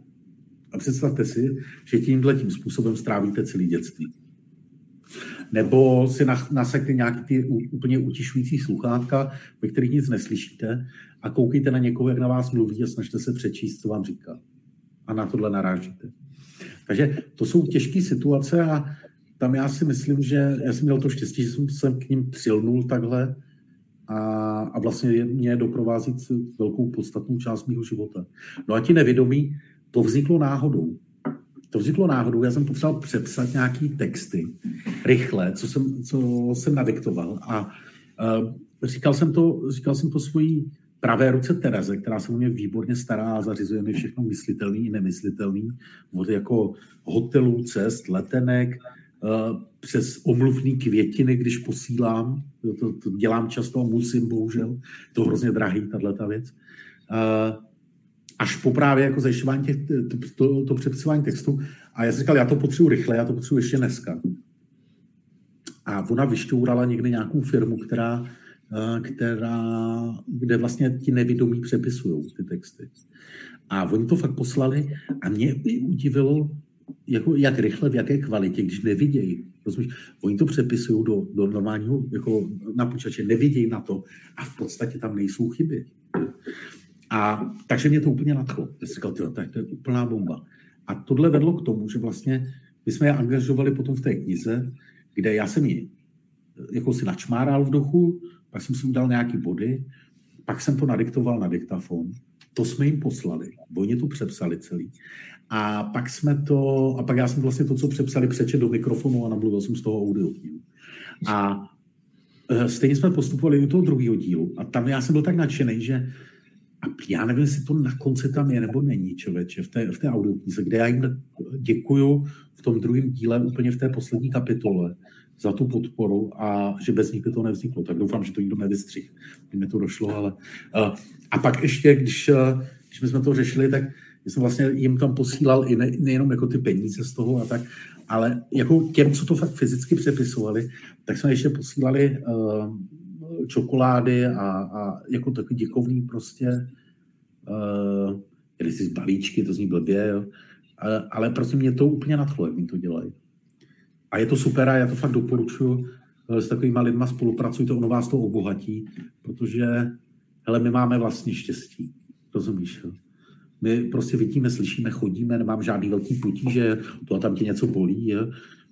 Vlasy ti evidentně odro rostou. Je to, to jo. Já, mám já jsem proti tobě extrémně handicapovaný. a takže jako my máme obrovský štěstí v našem životě. Hm jedním z prvních komentářů, který na LinkedIn padl, když eh, já jsem tam promoval naše vysílání a byla to reakce na to, že já jsem říkal, že jsi eh, člověk, který má nejmodřejší oči, jaký jsem kdy viděl a pokud někdy radím a uvidíte naživo, tak doporučuji jako první se mu zálejte do těch očí, protože fakt to je moc, kterou já sebe viděl a padl tam dotaz, to musí být čočky, radíme. Jo, hele, to to víš co, mě, mě padají různý dotazy, jo.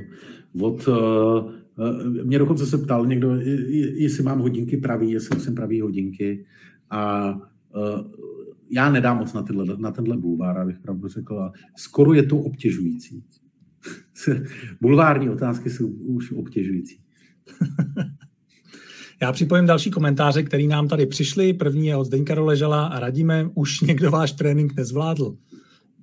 Eh, nezvládl, tak to bych neřekl. Ale jsou lidi, kterým prostě zažil jsem, že si jim udělalo špatně. Že se během tréninku pozvraceli a, a ty nevím, jak se řekne, slušně posrali, člověče. ale v každém případě zmizeli na to, ale tu strávili tam určitý čas a museli třeba to na nějakou dobu přerušit. Zažili jsme, že, že tam vyletěly emoce, že tam byl třeba i klidně křik, Zažili jsme i fyzický výpad na protistranu, jo? kdy prostě jeden takový impulsivnější se neudržel a malinko do sebe skočili přes ten stůl. Takže, ale ono to k tomu všechno patří a je v pořádku, že se to děje, protože opravdu to kopíruje ty těžké reální situace. A ty lidi třeba, když vyjednávají, tak pak mi říkají, já jsem první tři hodiny prostě neviděl cestu ven a nezvládali jsme to. No, jako naopak. To, že vyjednáváte, i když nevidíte cestu ven a hledáte ji, přestože jste naštvaní, že se vám dělá zle, že máte vždycky před očima, tak to je důkaz, že to zvládáte. Takže nic takového se nestalo. Teď máme nejrůznější fyzický projevy během tréninku, ke kterým dochází občas. Další dotaz, který tady přišel, radíme, je nějaká oblast, ve které byste nikdy nešel vyjednávat, například zahraničně politická vyjednávání, vnitropolitická vyjednávání mezi politickými stranami? Tak uh, vyjednávání v politice, tak tomu se věnujeme, takže tam, tam, tam, tam, tam naopak jsem rád, že to můžeme dělat. Mě teď asi nenapadá žádná oblast. Já bych nešel vyjednávat něco, co uh, řeknu je nějak jako mimo zákonný, nebo jo, prostě pro nějakou organizaci vyjednávat třeba převoz drog nebo něco takového, tak to, to, takovou věc si neumím představit. Já mám jednu velkou výhodu v tomhle. Uh, já jsem absolutně apolitický vzhledem k té své práci a mně se hrozně ulevilo. Mně se hrozně ulevilo, když jsem přestal někomu fandit. Já prostě na to koukám z hlediska něco jako advokát, kde advokát taky vlastně neposuzuje toho klienta, ale posuzuje ten případ. A takže, takže nic takového nemám. No. Pokud to není vyloženě, co by se mi příčilo, uh, tak já bych nevyjednával třeba něco, kde, kde dopředu je pro mě zřejmý, uh, že ten člověk chce okrást někoho nebo ho poškodit. To, to, to bych nešel. OK. Další komentář tu máme od Tomáše Oláha. Zdravím vás, zdravím vás kluci, děkuji za váš stream. Radíme, jaká věc tě ve vyjednávání nejvíc štve?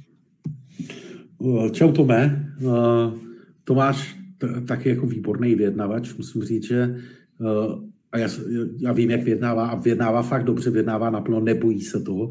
A kromě toho, jako Tomáš, když jsme se seznámili, tak měl lehký potíže naslouchat. A dneska, když s ním mluvím, tak mám těžký, jako velký potíže ho rozmluvit. Jo. To úplně se otočilo tím, jak, tím, jak skvěle vyjednává. A mě štve, když je tam málo stresu. Je to jako nebaví. Já potřebuji cítit ty vibrace, já potřebuji vidět, jak prostě se napínají ty chrční svaly a já potřebuji vidět, jak ty zornice reagují na ten stres a teprve tehdy je to zajímavé. Eh, jak je to tlachání, tak to mě jako fakt štve. No. To není ono. Já otevřu další téma a to je retorika, protože ty jsi trenér retoriky, zmínil se to tady eh, taky, máš eh, tréninky, tréninky retoriky a bylo zajímavé pro mě, já když jsem si dělal uh, přípravu a zadal jsem si třeba do uh, Spotify retorika, hledal jsem třeba jako ještě nějaký uh, další, další zdroje a tam na mě vyskočil vyskočil podcast, eh, kde se bavili nějaký učitelé, nějaká profesorka na, na vysoké škole a tam zaznělo, že na některých pedagogických fakultách, a byla tam tuším zmíněna konkrétně Ostravská, Ostravská univerzita, pro učitelství prvního stupně odstranili podmínku logopedického a foniatrického vyšetření a zvýšil se tak počet studentů s vadami, ať už špatnou výslovností hlásek plus kombinovaný s nějakým nářečím a nesrozumitelnost je na světě. Jak jsme na tom my Češi rétoricky a jak se tomu věnujeme i třeba ve škole? No, já dám jeden příklad a, a sice oni nás učili, že když klademe otázku, tak máme na konci zvednout hlas. A podle toho poznáme, že to je otázka. A to nás učili na základní škole. No a teď jako se musíš podívat, co to bylo za lidi, kteří nás tohle učili. Jo, to nebyli žádní strhávač davů, eh, to jsou prostě lidi, kteří baví ta práce, umějí to s dětma, mají nějakou představu o životě. Eh, pokud někoho chceme ovlivnit, tak víme, že zvedat hlas při otázce na konci věty je jedna z fatálních chyb, která vede k tomu, že, na to, že u toho člověka na druhé straně se začne zvyšovat stres. A my na tom samozřejmě nejsme, nebo bohužel nejsme moc šťastně, jako Češi v té retorice, ale moc se nelišíme od ostatních národů vlastně. Ať už to je příprava nebo způsob, jakým prezentujeme, eh, jak, jak se snažíme ty lidi ovlivnit a jak pracujeme s publikem. To musím říct, že z mé mezinárodní zkušenosti jsou na tom velmi podobně Němci, Poláci, Rakušáci, Rumuni. Velmi dobře na to bývají Američani. Oni jsou zvyklí prostě držet ty svoje projevy a tam každý středoškolák umí velmi slušně mluvit, když mu dáte téma a připraví se na to. A co já vidím jako velkou bolest tady těch i korporací, ze které ty vlastně pocházíš, Ondro, tak je, že oni tam při tom, když se chystají na ty prezentace, tak investují obrovské množství času do PowerPointu. Sedí na tím prostě hodiny, možná dny. A oni si to ale ani neřeknou nahlas. Takže oni jdou mluvit a mají to hezky jako v PowerPointu napsaný. A to, to je jak kdyby jsme šli lyžovat uh, a měli velký lyžařský závod. A my bychom si krásně jako vyčistili lyže. A, nez, a předtím bychom si nesjeli ten kopec. To, prostě, to je přece nemyslitelná věc. Takže, takže já vidím, ale stejně jako ve vyjednávání, ten háček spočívá v tom, kolik času a energie investujeme skutečně do přípravy toho, jakým způsobem předáme tu informaci a jak dojde k tomu transferu. Já třeba lidi, co mě znají, a potvrdí nevím, Lucka, Milan, že jo, Tomáš tam psal, já nevím, kdo ještě je připojený z těch, co mě znáte. Já nepoužívám žádný PowerPoint. Vůbec. Já dokážu vést tři dny trénink bez jediného slajdu. Ale to je proto, že se zabývám tím, jakým způsobem to předám těm lidem. Já to nepotřebuju. A vy to taky nepotřebujete, věřte mi. Nepotřebujete to. 99% věcí jde bez PowerPointu. Já jsem zmínil, že na vlastně pedagogických fakultách eh, se už úplně neskoumá, jak ty, jak ty lidi mluví. A mě v této souvislosti napadlo uh, při tvým tréninku rétoriky, když třeba setkáš s někým, kdo má vadu řeči, tak je to nějaká překážka v tom vlastně v rámci té rétoriky a doporučuje se tím jako zabývat třeba i v dospělosti a nebo všechny ty, já nevím, ta příprava, všechny ty strategie a všechny ty věci, co s rétorikou souvisí, tak na to vada řeči nemá, nemá vliv. Ráčkování mě třeba napadá. Tak já bych ještě začal u těch učitelů toho prvního stupně, ale vůbec u toho učitelského oboru, kde se přestali testovat tady tyhle ty věci. No, já si myslím, že to trošku souvisí s tím nastavením společnosti. A teď, teď spíš filozofická otázka, jestli je správně, že z nějakého oboru diskvalifikujeme člověka, protože neumí správně říkat řad. Prostě, eh, a teď je to filozofická otázka. A jinak nás nezajímá, jak, co ten člověk umí, jak skutečně umí pracovat s dětma, jestli je to skutečně bude umět naučit, uh, jestli to není nějaký despota, který ty děti tam bude prostě nutit dělat nesmyslné úkoly, ale naopak bude rozvíjet jejich osobnost. Tak to, to je prostě... A já vždycky říkám, hele, radši ať u těch dětí na prvním stupni ten učitel ráčkuje, ale je to dobrý učitel a dobrý člověk a naučí je něco do života. Než aby tam byl někdo s perfektní mluvou, bez jakékoliv vady a lidsky vůči těm dětem to byl úplný debil. Jo, takže, takže tohle na tolik. A v té retorice a ovlivňování, když to trénujeme, tak pokud máte vy, kteří na nás koukáte, nějakou vadu, vyslovovací, artikulační, nebo, nebo třeba mluvíte nářečím, tak my to naopak podporujeme a děláme z toho takový to vaše znamínko krásy. Protože já, my tam nejsme o to, aby jsme, vám to, aby jsme vás vyléčili z téhle věci ale abyste to byli pořád vy. A pokud pro vás je absolutně přirozený, že mluvíte nářečím, tak tak u nás mluvte a budete i mluvit. My jenom zvýšíme tu podporu, aby, aby to vaše charisma, který přenášíte na ty lidi, eh, bylo absolutně autentický a prostřednictvím těch, těch ovlivňovacích a, a retorických technik taky dopadlo do hlav, do srdcí a do duší těch lidí, kteří vám naslouchají. Já si dělám, tady dám takovou jako nekorektní genderovou otázku. Je rozdíl mezi eh, rétorikou mužů a žen? No, tak uh, samozřejmě, že jo, protože uh, ty ženský k tomu přistupují o něco víc emocionálně a tak nějak jako barvitějc a romantičtějc, zatímco chlapy k tomu přistupují víc technologicky a technokraticky a řekněme i zjednodušovat je pro ně snažší a zatímco ty ženský, když jim řekneš, jděte do emocí, tak oni si to užijou. A ti chlapi to mají, jako oni to umějí, protože jako všichni chlapi mají taky emoce a utírají občas slzy, nebo valná většina z nich. Eh, a oni jako, a ty jsme zase u toho ega. A oni prostě se bojí, že už by jako to ego nebylo velikostí afrického herce v, ve večerních filmech pro, pro dospělé, když by ukázali emoci. No. Takže tam spíš pracujeme s tímhle aby se opourali ten strach. Je u rétoriky prostor pro improvizaci? Tak uh, ta improvizace samozřejmě vychází z toho, co je rétorika. Jo? Teď jako do jakého oboru jdeme. Je to nějaká debata, je to třeba televizní pořad, kde se vás na něco ptají, je to to, že máte nějaký projev a mluvíte, nebo je to nějaká reakce na otázky z publika, na co je tam ta rétorika. V každém případě improvizace v tom, že najdu odpověď na otázku, kterou jsem nečekal, ano. Ta technika, jak to řeknu, jak vydláždím tu cestu k té odpovědi, ehm, jak, jak te připravím toho posluchače, jeho ucho a mozek na tu informaci, kterou budu říkat na konci, ehm, tak tam ta improvizace vlastně není možná, protože k tomu vedou osvědčený postupy. U rétoriky se hodně mluví o práci s tělem, dýchání, eh, nervozita, tak eh, jak v rámci tvých tréninků s těma tématy pracuješ? Tak nervozitu my odbouráme velmi snadno, protože když byste se náhodou rozhodli přijít na náš trénink, který je velmi intenzivní od rána do večera, tak vy tam odjedete 16, minimálně 16 ostrých prezentací, který eh, budete opakovat tak dlouho, dokud se vám to prostě nepovede. A dokud, pozor, publikum neřekne, že se jim to líbilo. To je velmi těžký.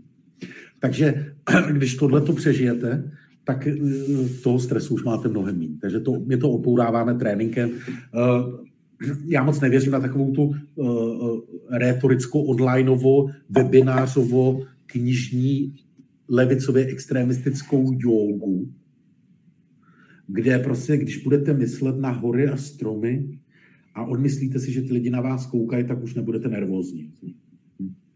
To prostě nejde. Je to trénink jako všechno ostatní. A já ani moc, respektive úplně jinak, jsou věci, které bychom neměli s tím publikem dělat.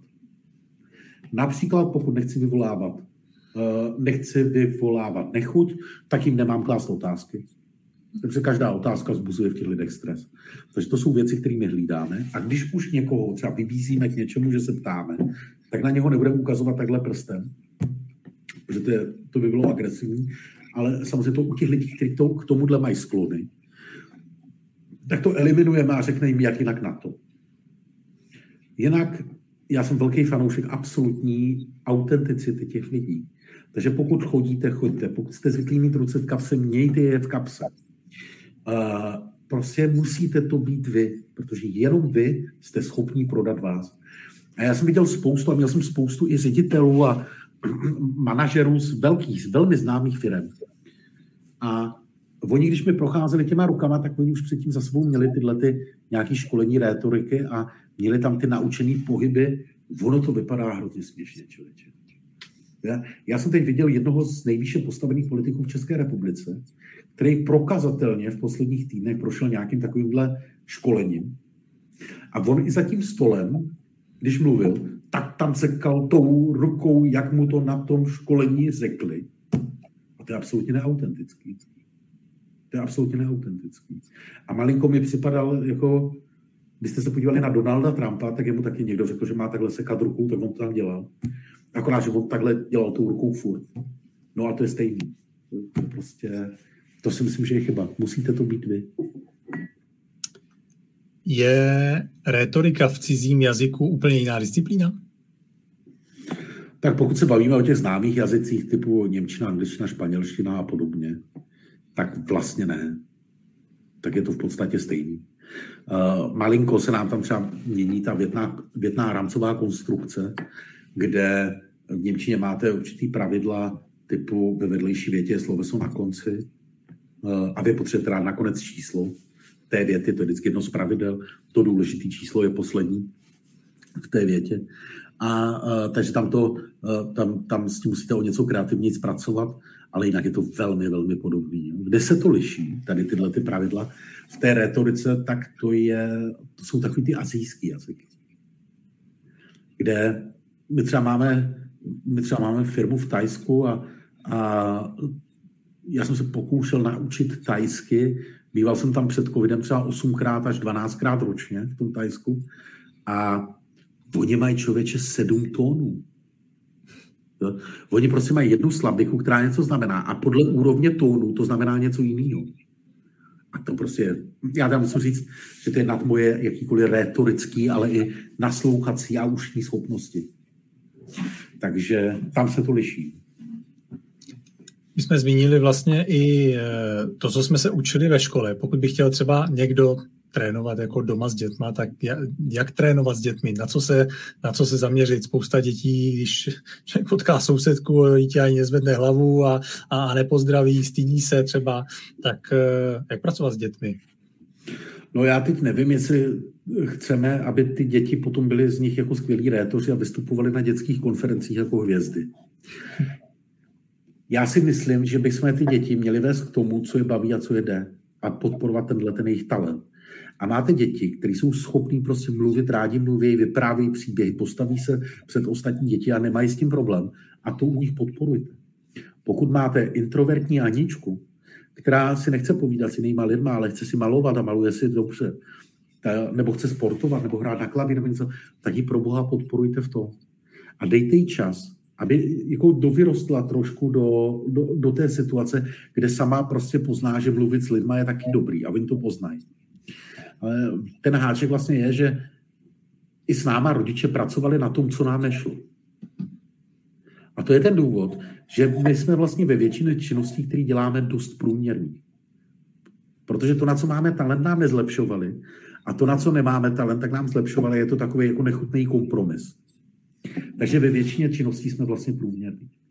A to si myslím, že by bylo dobré, kdyby jsme tuhle tu chybu s dětma nedělali a snažili se je podporovat v tom, co jim fakt jde já si vzpomínám, že mě, já jsem absolutní netalent na fyziku a na matematiku. A mě dalo hrozný utrpení, a teď fakt hrozný utrpení, abych měl na Gimplu čtyřku z matiky. A stál mě to hrozně moc úsilí. Já jsem tomu nerozuměl prostě, já jsem se neuměl dopočítat výsledku, nechápal jsem tu cestu. Na vysoké škole, když jsem začal řešit věci, které pro mě byly, a počítat věci, které mi přišly smysluplné, tak mi to předsvaklo. A jako, já ještě do dneska jsem schopný spočítat výsledovku ručně. Protože mi to dává smysl. Je to tak jako určitá část matematiky samozřejmě. Ale pokud po mně chce někdo integrály, bla, bla, bla, derivace, tralala, logický existenční kvantifikátor a všechny ty nesmysly, co my jsme, a jestli to dneška pamatuju ty názvy, co my jsme tam brali, tak já jsem nebyl schopný to spočítat. A, a věci, které mě bavily, a to bylo třeba uh, ty, ty, ty uh, jako humanitní obory, mě zajímalo vždycky jako nějaký politický politologie, politický prostředí, uh, nebo třeba žurnalistika mě zajímala, uh, nebo uh, teď už ani nevím, co mě zajímalo, ještě angličtina, němčina teda ještě mě bavila, tak, tak tomu jsem se tolik nevěnoval. A myslím si, že by dneska uměl výrazně líp anglicky a měl by to mnohem třeba i snažší, tenkrát na vysoké, kde bych furt nepočítal jak idiot matematiku a, fyzi- a fyziku. To bylo teda. Byť to jsou důležitý obory. My jsme zmínili hlavně, eh, u té retoriky hodně eh, přípravu. Eh, já tu za sebe můžu ze svých zkušeností doporučit, už to možná teďka budou dva, dva, tři roky, kdy já jsem tak jako trošku vystoupil ze své komfortní zóny a nabídl jsem na své střední škole, že tam budu udělat nějakou, nějakou přednášku, tak jsem si udělal nějaký, nějaký body a asi tři týdny jsem si to předříkával od začátku do konce. Teď jsem trénoval jako tu, tu barvu hlasu a takhle mě možná napadá, co dělat třeba ten den ráno, nebo i třeba pět minut jakoby předtím, ne, ne, než jdu mluvit. Zahrnuješ to taky do té přípravy, ještě si to vzít, zopakovat, anebo je to jak s maturitou, ale čuměl jsi do toho tři týdny, teď už do toho nic nevykoukáš, tak to nech bejt. No, důležitý je, sice ano, připravit to máš pravdu, ale prosím vás nepřetížit. Pořád to nesmí vypadat jako stroj, který někdo zmáčkne a, a vy jedete jako magnetofon. To znamená, já vím, co chci říkat, mám to vyzkoušený, mám sebou nějaký, nějakou strukturu, nějaký kartičky, tam mám vždycky uh, ten bod a vím, co k němu budu říkat, ale chovám se absolutně přirozeně. A protože tam máte živý publikum a přidáváte na rychlosti a intenzitě, nebo ubíráte na rychlosti a intenzitě podle toho, jak to publikum reaguje a jak ho sledujete. Nesmí to být čtení Ondrovy povídky do mikrofonu, kde nikdo není, Jo? A prostě vy to říkáte jenom tomu mikrofonu, máte nastavený nějaký hlas a tvoříte si příběh před vlastníma očima na základě Ondrového textu.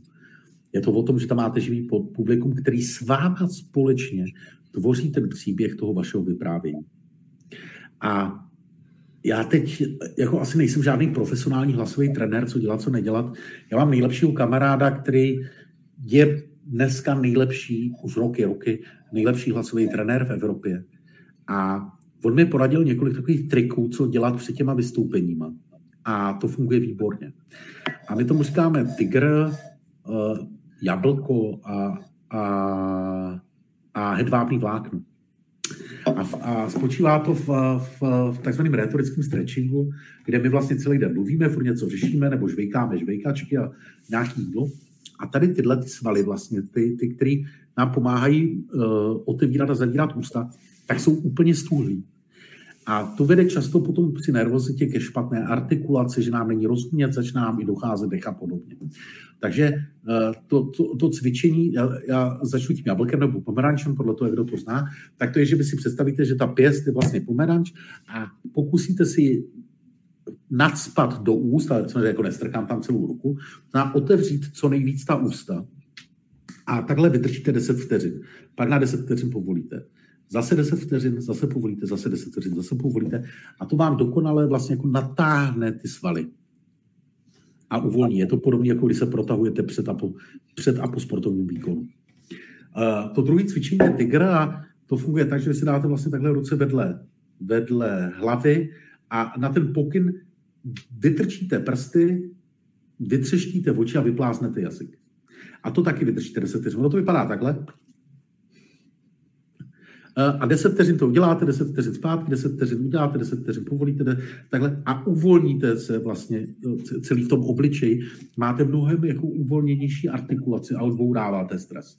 No a to třetí je právě to hedvábní vlákno, kde vy vlastně si představíte, že ten vzduch, který máte v plicích a hlavně v břiše, máte ve formě klubíčka a trénujete vlastně ten správný dech, abyste dokázali dlouho mluvit na jeden dech a ten hlas vám nekolísal. A to je tak, že vy vytahujete to hedvábní vlákno a vypadá to takhle. A tak dlouho, jak dlouho vydržíte a vy sami vlastně cítíte na, to, na tom svým dechu, jak vydechujete, jestli byste to vlákno přetrhli nebo ne. A čím víc to trénujete, tím je to vlákno pevnější, lesklejší, hedvábnější. A tím pevnější, lesklejší a hedvábnější je i váš hlas, kterým potom promlouváte těm lidem. Jo, to, byl to, to, byl, to byl typ za 50 tisíc teď. jo, díky, díky za tyhle triky. Já skočím na další téma a to je management, že ty se věnuješ rozvoji manažerů a tréninku manažerů, že dlouhá léta uh, si manažerem byl a seši teďka prošel si různýma představenství. Mě tehdy zaujalo, jsem o tobě čet e, nějaký rozhovor, že ty vlastně na začátku, když jsi šel do Německa, tak si strávil dva roky tréninkem, tebe poslali na dva roky na trénování, tak mě zajímalo, v čem to spočívalo a jestli takovýhle přístup podobný třeba chybí jako na českém trhu. No, to podle mě buď to někdo blbě napsal, a, a nebo jsem se tam blbě vyjádřil, nebo nevím. A já jsem nebyl dva roky na tréninku před svým nástupem do Německa. Uh, já jsem byl několik měsíců v Německu na tréninku a pak jsem se vracel do Čech.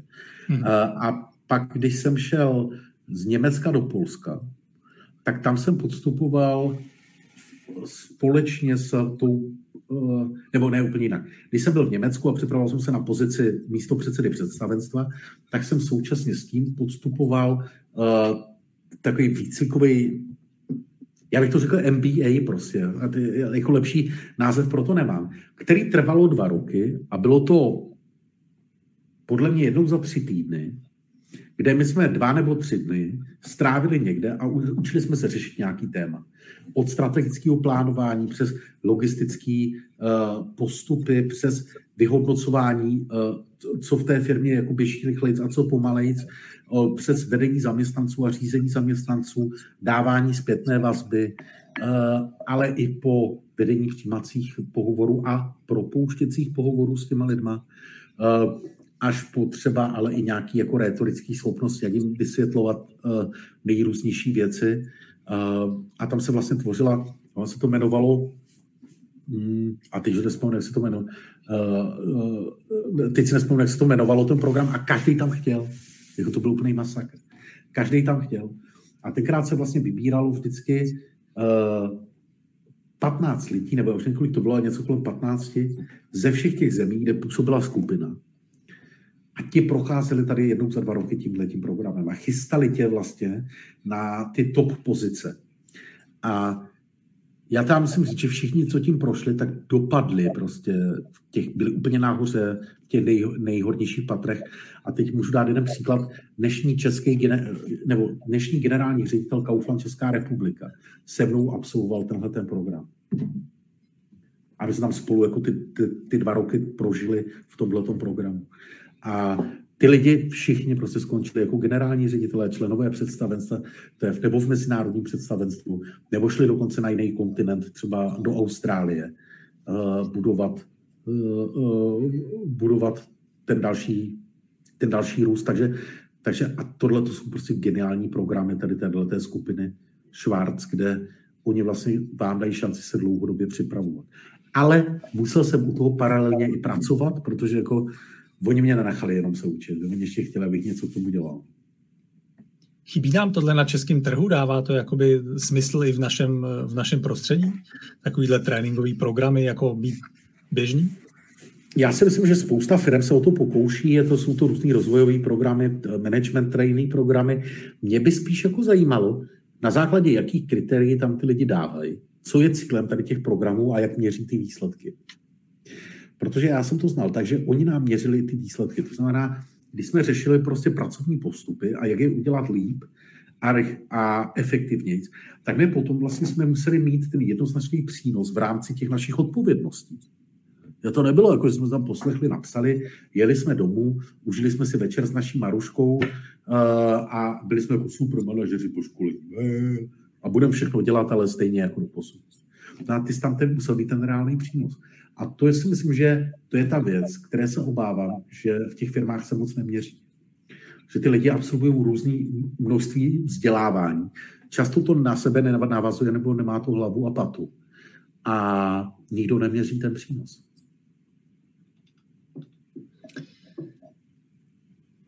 Teď jsem chtěl tady dát otázku a ztratil jsem se. Jo, už jsem se, už jsem se našel. Když se podíváte na Radimův YouTube kanál, tak Radim tam má takovou obsáhlou eh, část ohledně managementu a řízení firm spojenou s vařením, takže dozvíte se nějaký zajímavý recepty.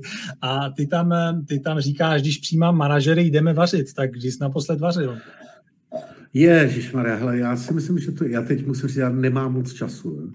Uh, a i Ondra ví, že když jsme domlouvali tady tenhle ten rozhovor, uh, tak nejenom, že jsem mu neodpověděl úplně nejrychleji na světě, uh, ale ještě jako dlouho jsme vlastně čekali na to, jestli to bude moc uskutečnit.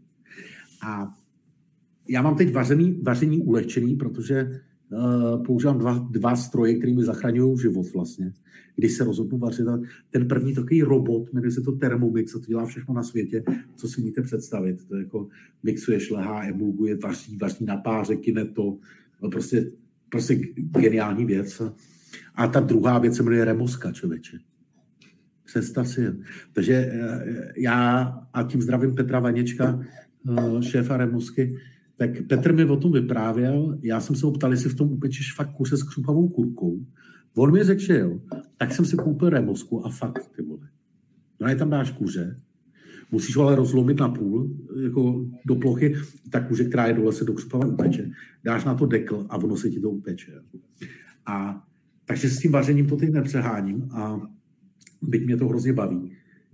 Teď v sobotu k nám domů přijde na návštěvu můj kamarád Robert. Uh, a tak tam budu vařit asi, no. Ale na přijímání manažerů, hele, to, to už je díl. Už no. to neuplatňuješ s manažerama. No, no, no já, to, já, já to vlastně uplatňuji, my jsme ale teď nikoho nepřijímali. u, nás jsou všichni, u nás jsou všichni manažeři a manažerky ve firmě dost stabilní. Já jsem si z tohohle tvýho kuchařského seriálu tady dal pár bodů, který mě, který mě zaujaly. Tak eh, jedním z nich je tady zbavte se levných zaměstnanců a vyberte si ty nejlepší na světě tak to, to není úplně český. Co by, to jak by Češi přemýšleli. No, ono to je tak, že my furt koukáme na to, kolik ty lidi stojí, jo, protože ve výsledovce to je náklad. A mě tam chybí vždycky ta úvaha, jestli čirou náhodou by lépe placení lidi nepřinešli o něco lepší výkon. A víš co, já nevěřím na work-life balance, na tady tyhle ty bláboli o tom, že tak jako budeš trošku pracovat a tak trošku žít a budeš úplně spokojený. Já si myslím, že ty lidi, stejně jako u všeho stojí před tou volbou, budou víc pracovat a tím pádem budu i kariérně stoupat dost, anebo budu mít pracovat a o to, jako řeknu teď třeba spokojenější, budu mít soukromý život a budu mít víc času na sebe. Ale v té rovnováze to nejde. A není náhoda, že ty nejlepší firmy v těch oborech vždycky jako dobře platí a koncentrují se i v tom výběru na nelevný lidi, aby málo stáli, ale na lidi, kterým přinesou větší produktivitu a větší, větší prostě podporu toho růstu a směřování v té firmě. A to je obrovský rozdíl. To znamená, pokud vy jako manažeři chcete levný lidi, tak budete mít levný výkony. Další, co jsi tam zmiňoval, bylo nabídněte zaměstnancům něco, co vám bude závidět konkurence. Tak eh, co třeba ve tvý firmě, co vám závidí konkurence? tak kromě toho, že je to ta stabilita, tak naši lidi mají absolutní volnost v tom, kdy pracují, co, co, jak těm věcem budou přistupovat. Máme samozřejmě nastavený, nastavený uh, ty interní postupy, jakým způsobem třeba děláme reporting, aby jsme se v tom uh, zorientovali a naši klienti taky. Ale to, jestli to uchopí zleva, zprava, jak, jak si to promyslí, Eh, kdy s tím začnou, my nikomu nekontrolujeme, jestli byl v úterý v práci nebo nebyl. To prostě, to by, to by nás v životě nenapadlo, taková věc. A mají, mají velkou volnost a velkou odpovědnost. Takže ta kompetence a odpovědnost jde ruku v ruce. A co musím říct, že my jako dobře ty lidi odměňujeme. A není to jenom, není to jenom v penězích. Je to i v přístupu, je to ve vybavení, je to uh, to vzdělávání, kterým poskytujeme, jak, jak se snažíme, snažíme se vlastně participovat a sdílet to vědění, který máme. Takže uh, a to si myslím, že nám let kdo může závidět. No. Pokud vyhazujete zaměstnance, je to vaše chyba.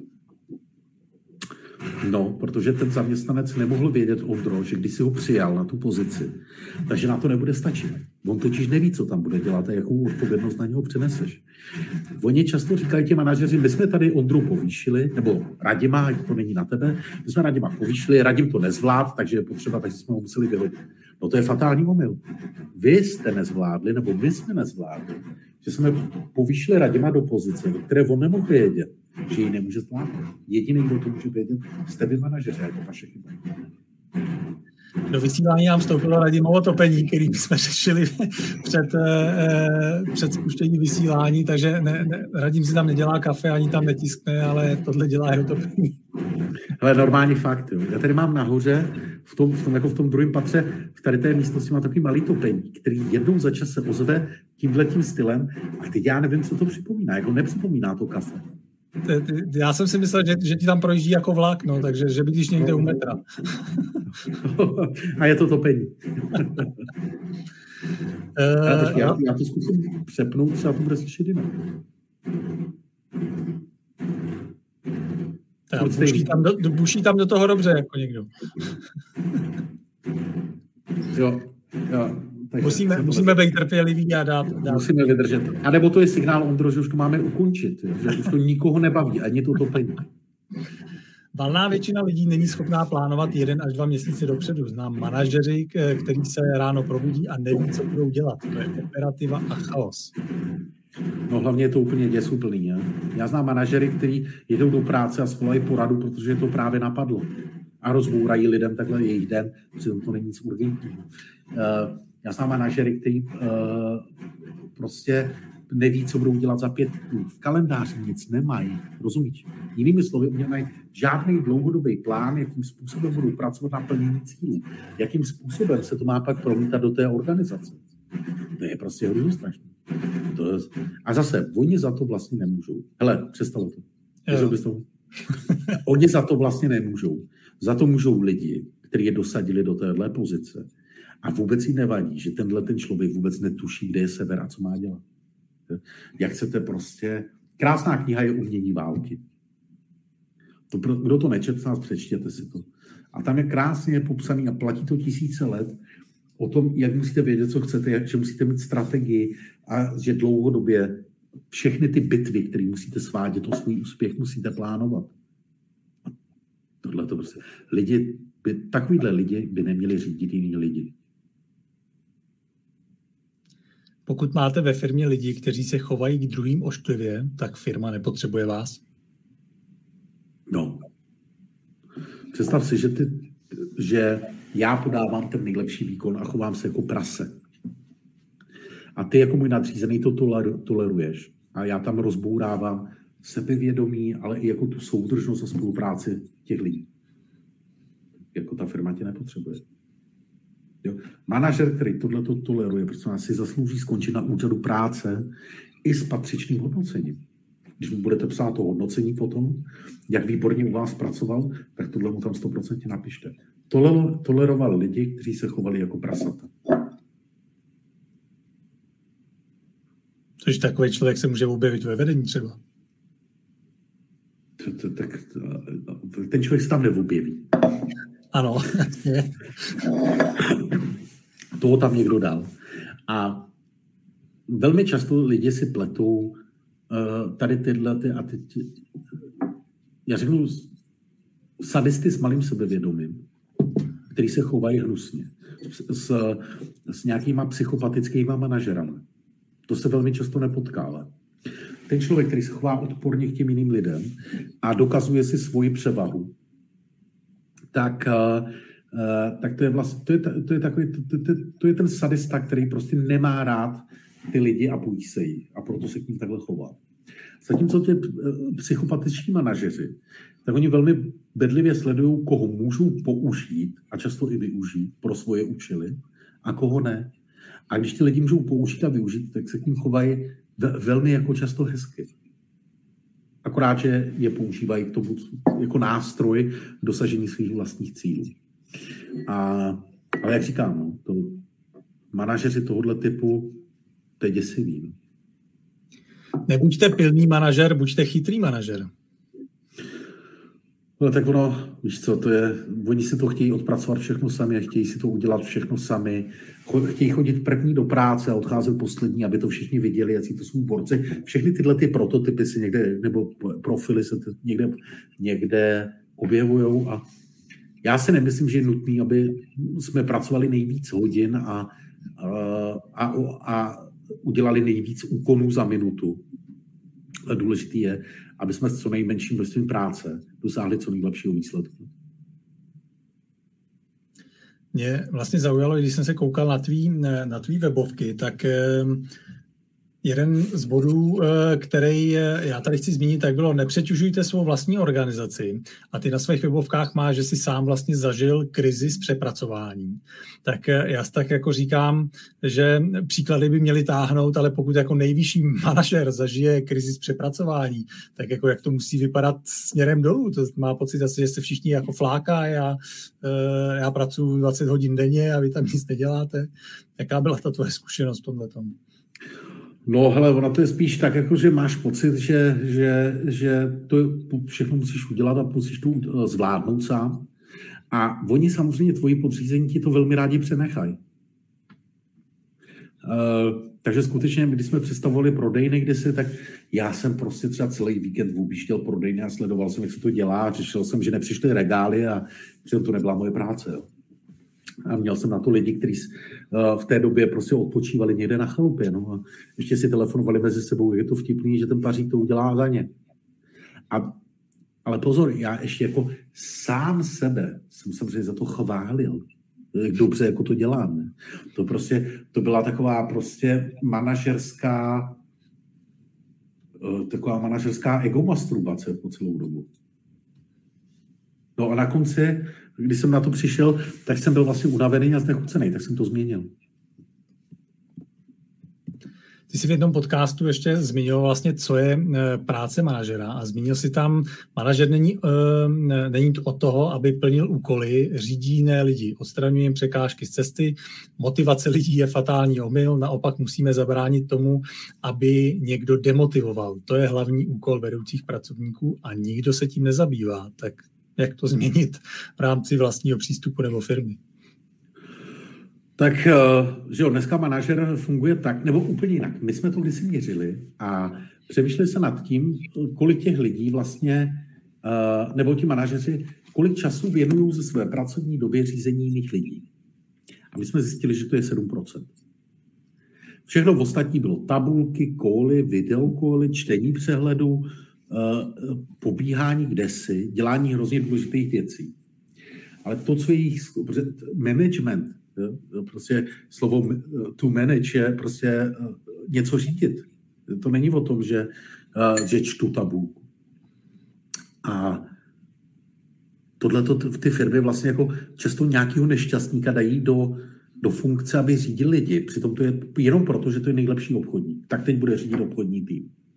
No to, že někdo umí skvěle obchodovat, vůbec neznamená, ale že umí skvěle řídit jiný lidi. Jo. To, jako na, to bych chtěl, na to bych chtěl upozornit. A uh, no jak to změnit, hele, víte co, zamyslete se sami nad tím. U sebe, kolik času věnujete jako manažeři jiným lidem. A pokud vás teď napadlo, no jo, ty vole, ale to by se to kecá tam. Eh, já na to nemám vůbec čas. To, tak jako, tak to je přesně ono. Tak ty lidi neřídíte. Pokud se někdo dostal do té situace, že byl nejlepší key account a řekli mu, to je super, tak ty budeš víc lidi, tak uh, zkus, já vím poradit, vzít takový top tři věci pro začínající manažery. No tak to první je zastavte se. Zamyslete se nad tím, co ta vaše budoucí práce bude obnášet. A uh, uvědomte si, že budete ovlivňovat životy těch lidí, kteří s váma budou muset pracovat. Oni pro vás nehlasovali jako pro šéfa, jo? to není volba předsedy poslanecké sněmovny. Vás někdo vytáhl, strčil vás tam a teď je budete ovlivňovat denodenně. Takže si uvědomte, co ta práce obnáší a zastavte se. To druhý potom je, uh, uvědomte si, kam to s nimi společně chcete dovést.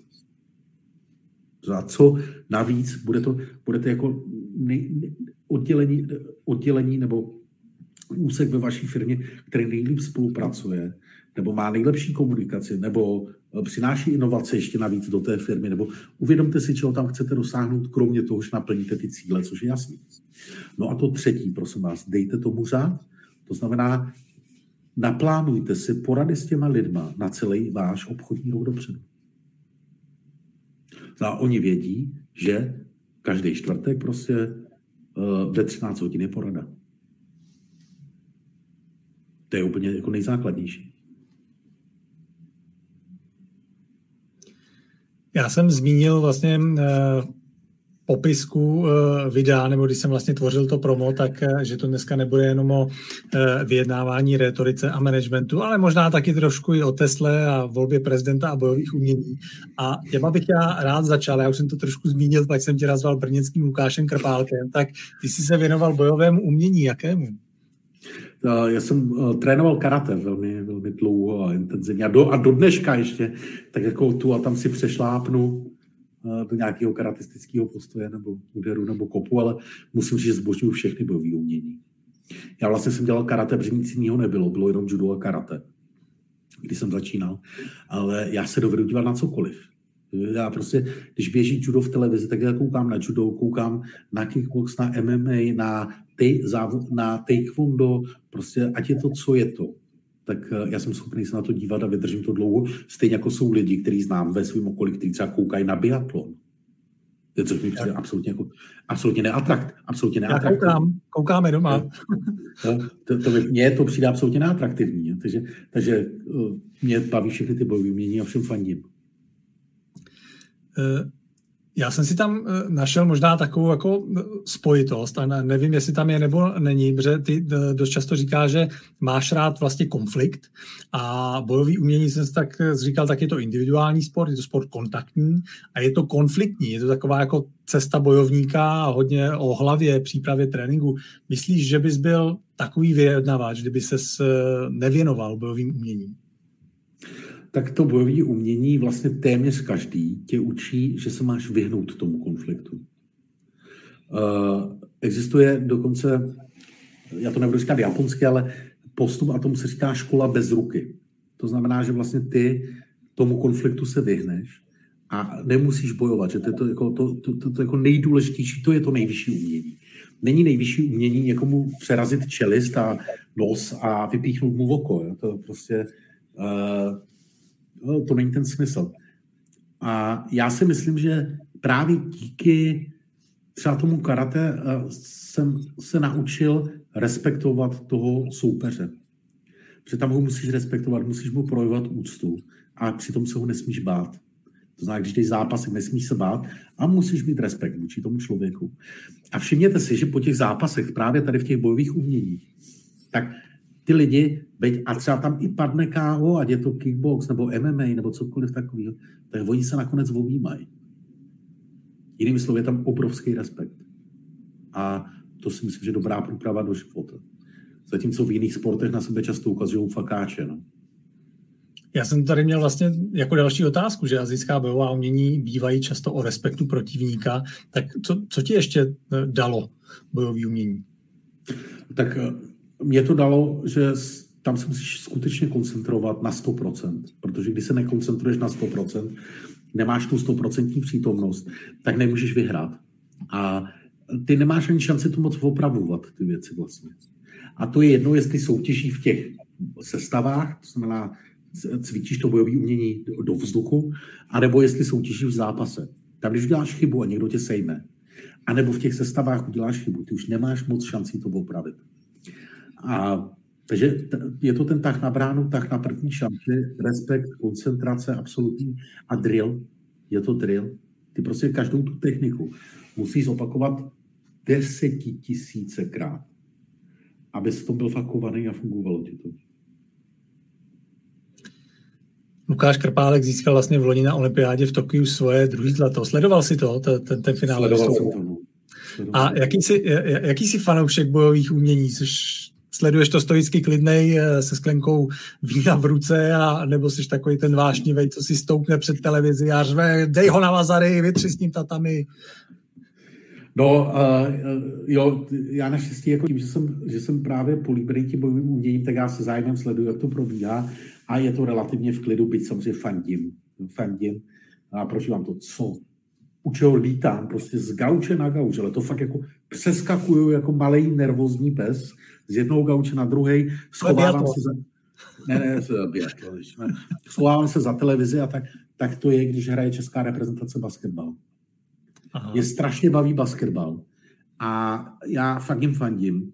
Ještě když jsme měli to ženský vítězný mužstvo, jak měli, jak měli tu stříbrnou medaili na mistrovství světa, tak já jsem každý ten zápas jejich, ale i kluků teď před olympiádou, když o to bojovali, prožíval a to já jsem normálně jak, já nevím, hele, jak nějaký prostě absolutně nevybitý, ambiciozní otec, kde jeho děti prostě soutěží a on prostě si myslí, že jim pomůže, když na ně bude hovákat do televize.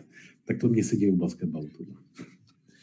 Měl jsi nějaký karate vzor nebo nějakou inspirativní osobnost eh, bojových, bojových sportů, ať už tehdy, nebo třeba i dneska? Tak tehdy, tak to určitě to byly, to byly jména, které oni nikomu nic neřeknou. Když je budu jmenovat dneska, tak to byl třeba několikanásobný mistr světa Tsuguo Sakamoto, taková legenda. Byly to i z trenérského hlediska vedení lidí, italský trenér Mirio Manini, velmi známý jméno v té oblasti toho karate a teď, teď bych takhle mohl pokračovat, že ty prostě říkal jsem, wow, jak tohle to ty lidi prostě můžou dělat nebo vědět. A takový byla celá řada. A dneska, dneska na to koukám a spíš žasnu, jak, jak strašně profesionální to už dneska je, jak to není žádná náhoda, jak tvrdě trénují a teď máme, já například vítězka, olympijská vítězka Sandra Sanchez ze Španělska, tak já když vidím její tréninkový plány, jak trénuje, kolik toho odmaká prostě, tak já se divím normálně, že jí ještě nepraskly kolena a záda. Jako to je až děsivý. Až děsivý, co všechno jako dneska dělají a umějí, to bychom tenkrát vůbec nedělali. A je to absolutně plně profesionální sport, když se tomu ty lidi věnují. A současně to kouzlo na tom je, že ty se těm bojovým uměním můžeš věnovat až do smrti. Protože vychází z absolutně přirozených lidských pohybů. Když se podíváme na volbu prezidenta, která nás teďka čeká, tak myslíš, že Andrej Babiš zahájil teďka s obytňákem svou prezidentskou kampaň? Myslím si, že si proto připravuje půdu. Jestli, ale nemyslím si, že ji zahájil. Myslím si, že teď sonduje. Má samozřejmě něco, čemu říkáme negativní popularita. Takže eh, ve chvíli, kdy by stál proti jinému kandidátovi, tak bude uh, strašně moc lidí volit proti Andreji Babišovi, bez ohledu na to, co tam bude stát za kandidáta. A to si myslím, že jsou ty šance eh, a, a, a to zvažování, který on má. A mm, on má jasnou povolební, a tím myslím jako pos, povolební poslanecko-sněmovní matematiku. A sice, že je 40% hlasů, který nikdo neslyší. Jsou to všichni ti vypadaní komunisti a sociální demokrati a trikolory a uh, teď nevím, jak se všichni přísahy a tyhle ty lidi. A já si myslím, že pokud jemu se podaří je aktivizovat, v tom obytňáku. A oni začnou slyšet na to, že on je ten jejich pravý zástupce z lidu. Tak v tu chvíli on jako šlápne do té kandidatury.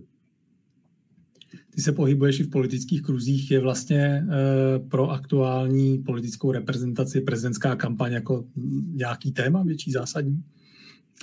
Um, s, oni vlastně řeší, že nikoho nemají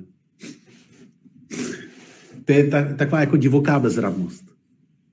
Představte si, že dneska koukám na všechny ty významy, ať už historicky postavené strany, anebo strany, které uh, vlastně ale mají ty jako starý původní struktury, akorát se jmenují jinak, přišli jinak. A oni nám nenabízejí žádný ksicht, o kterým bychom řekli wow. A přitom měli jenom 8 let. Nebo kecám, 9. 9 jenom 9 let. Máme jeden Miloš Zeman, druhý Miloš Zeman, teď je to devátý rok. běží nám desátý a my jsme nebyli schopni tady za devět let vygenerovat někoho z, z politických stran. A pak se nám tady objevují kandidáti typu uh, bývalý důstojník armády, uh, rektorka nějaké univerzity dneska oznámila, teď už nevím, jak ona se jmenuje, člověče. Danuše Nerudová? No, to byla to je ta rektorka, ale to, oznámila ta z toho, z toho solárního úřadu. Jo že, že bude kandidovat. Dneska už nám kandiduje kde kdo, člověče. Je to takový, Hilšer říká, že bude kandidovat ze Senátu a Vidíš tam pro tebe nějakého zajímavého kandidáta? A já moc, abych pravdu řekl, tak jak já říkám, jak jsem apolitický, tak já na to spíš koukám z toho hlediska profesionálního, jakým způsobem ty lidi mluví, jak se na to chystají, jaký jsou zatím úvahy a, a za některýma lidma vidíš absolutně profesionální práci a vidíš, že je na to někdo připravuje, že jim to pomáhá. A za jinýma prostě vidíš takový to, řeknu, chvilkovsko-demokratický nadšení, eh, který ale jako nedovede, tě nedovede pravděpodobně na ten hrát nebo do vlády. No.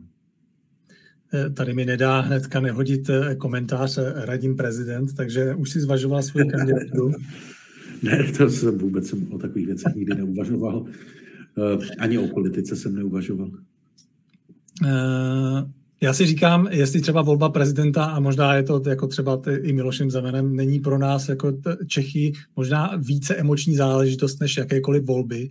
Objevují se i třeba názory typu, že jako čas třeba na ženu, aby jsme ji měli v čele, protože se díváme i na Slovensko, na prezidentku Čaputovou, tak uh, jak to vidíš z, tohohle, z tohohle pohledu, může na, nebo je nám to uh, v, celku, v celku jedno, kdo tam jako bude na té na, na pozici? Ale tak ty věci, valná většina, kterou my vyčítáme tady Miloši Zemanovi, že do toho kecá, že nejmenuje ministry, že, že jde za hranici ústavy a tak, tak to nám dělá paní Čaputová na Slovensku taky. Jo, takže v tom bych neviděl žádný rozdíl. Musíme si jenom říct, že ona tak jako mluví milejc a líp u toho vypadá, a pravděpodobně jako nenaštvává tolik lidí kolem sebe, jako se to daří našemu panu prezidentovi. A jaký má vztah k alkoholu paní Čaputová, to nevím teda. To nevím posoudit.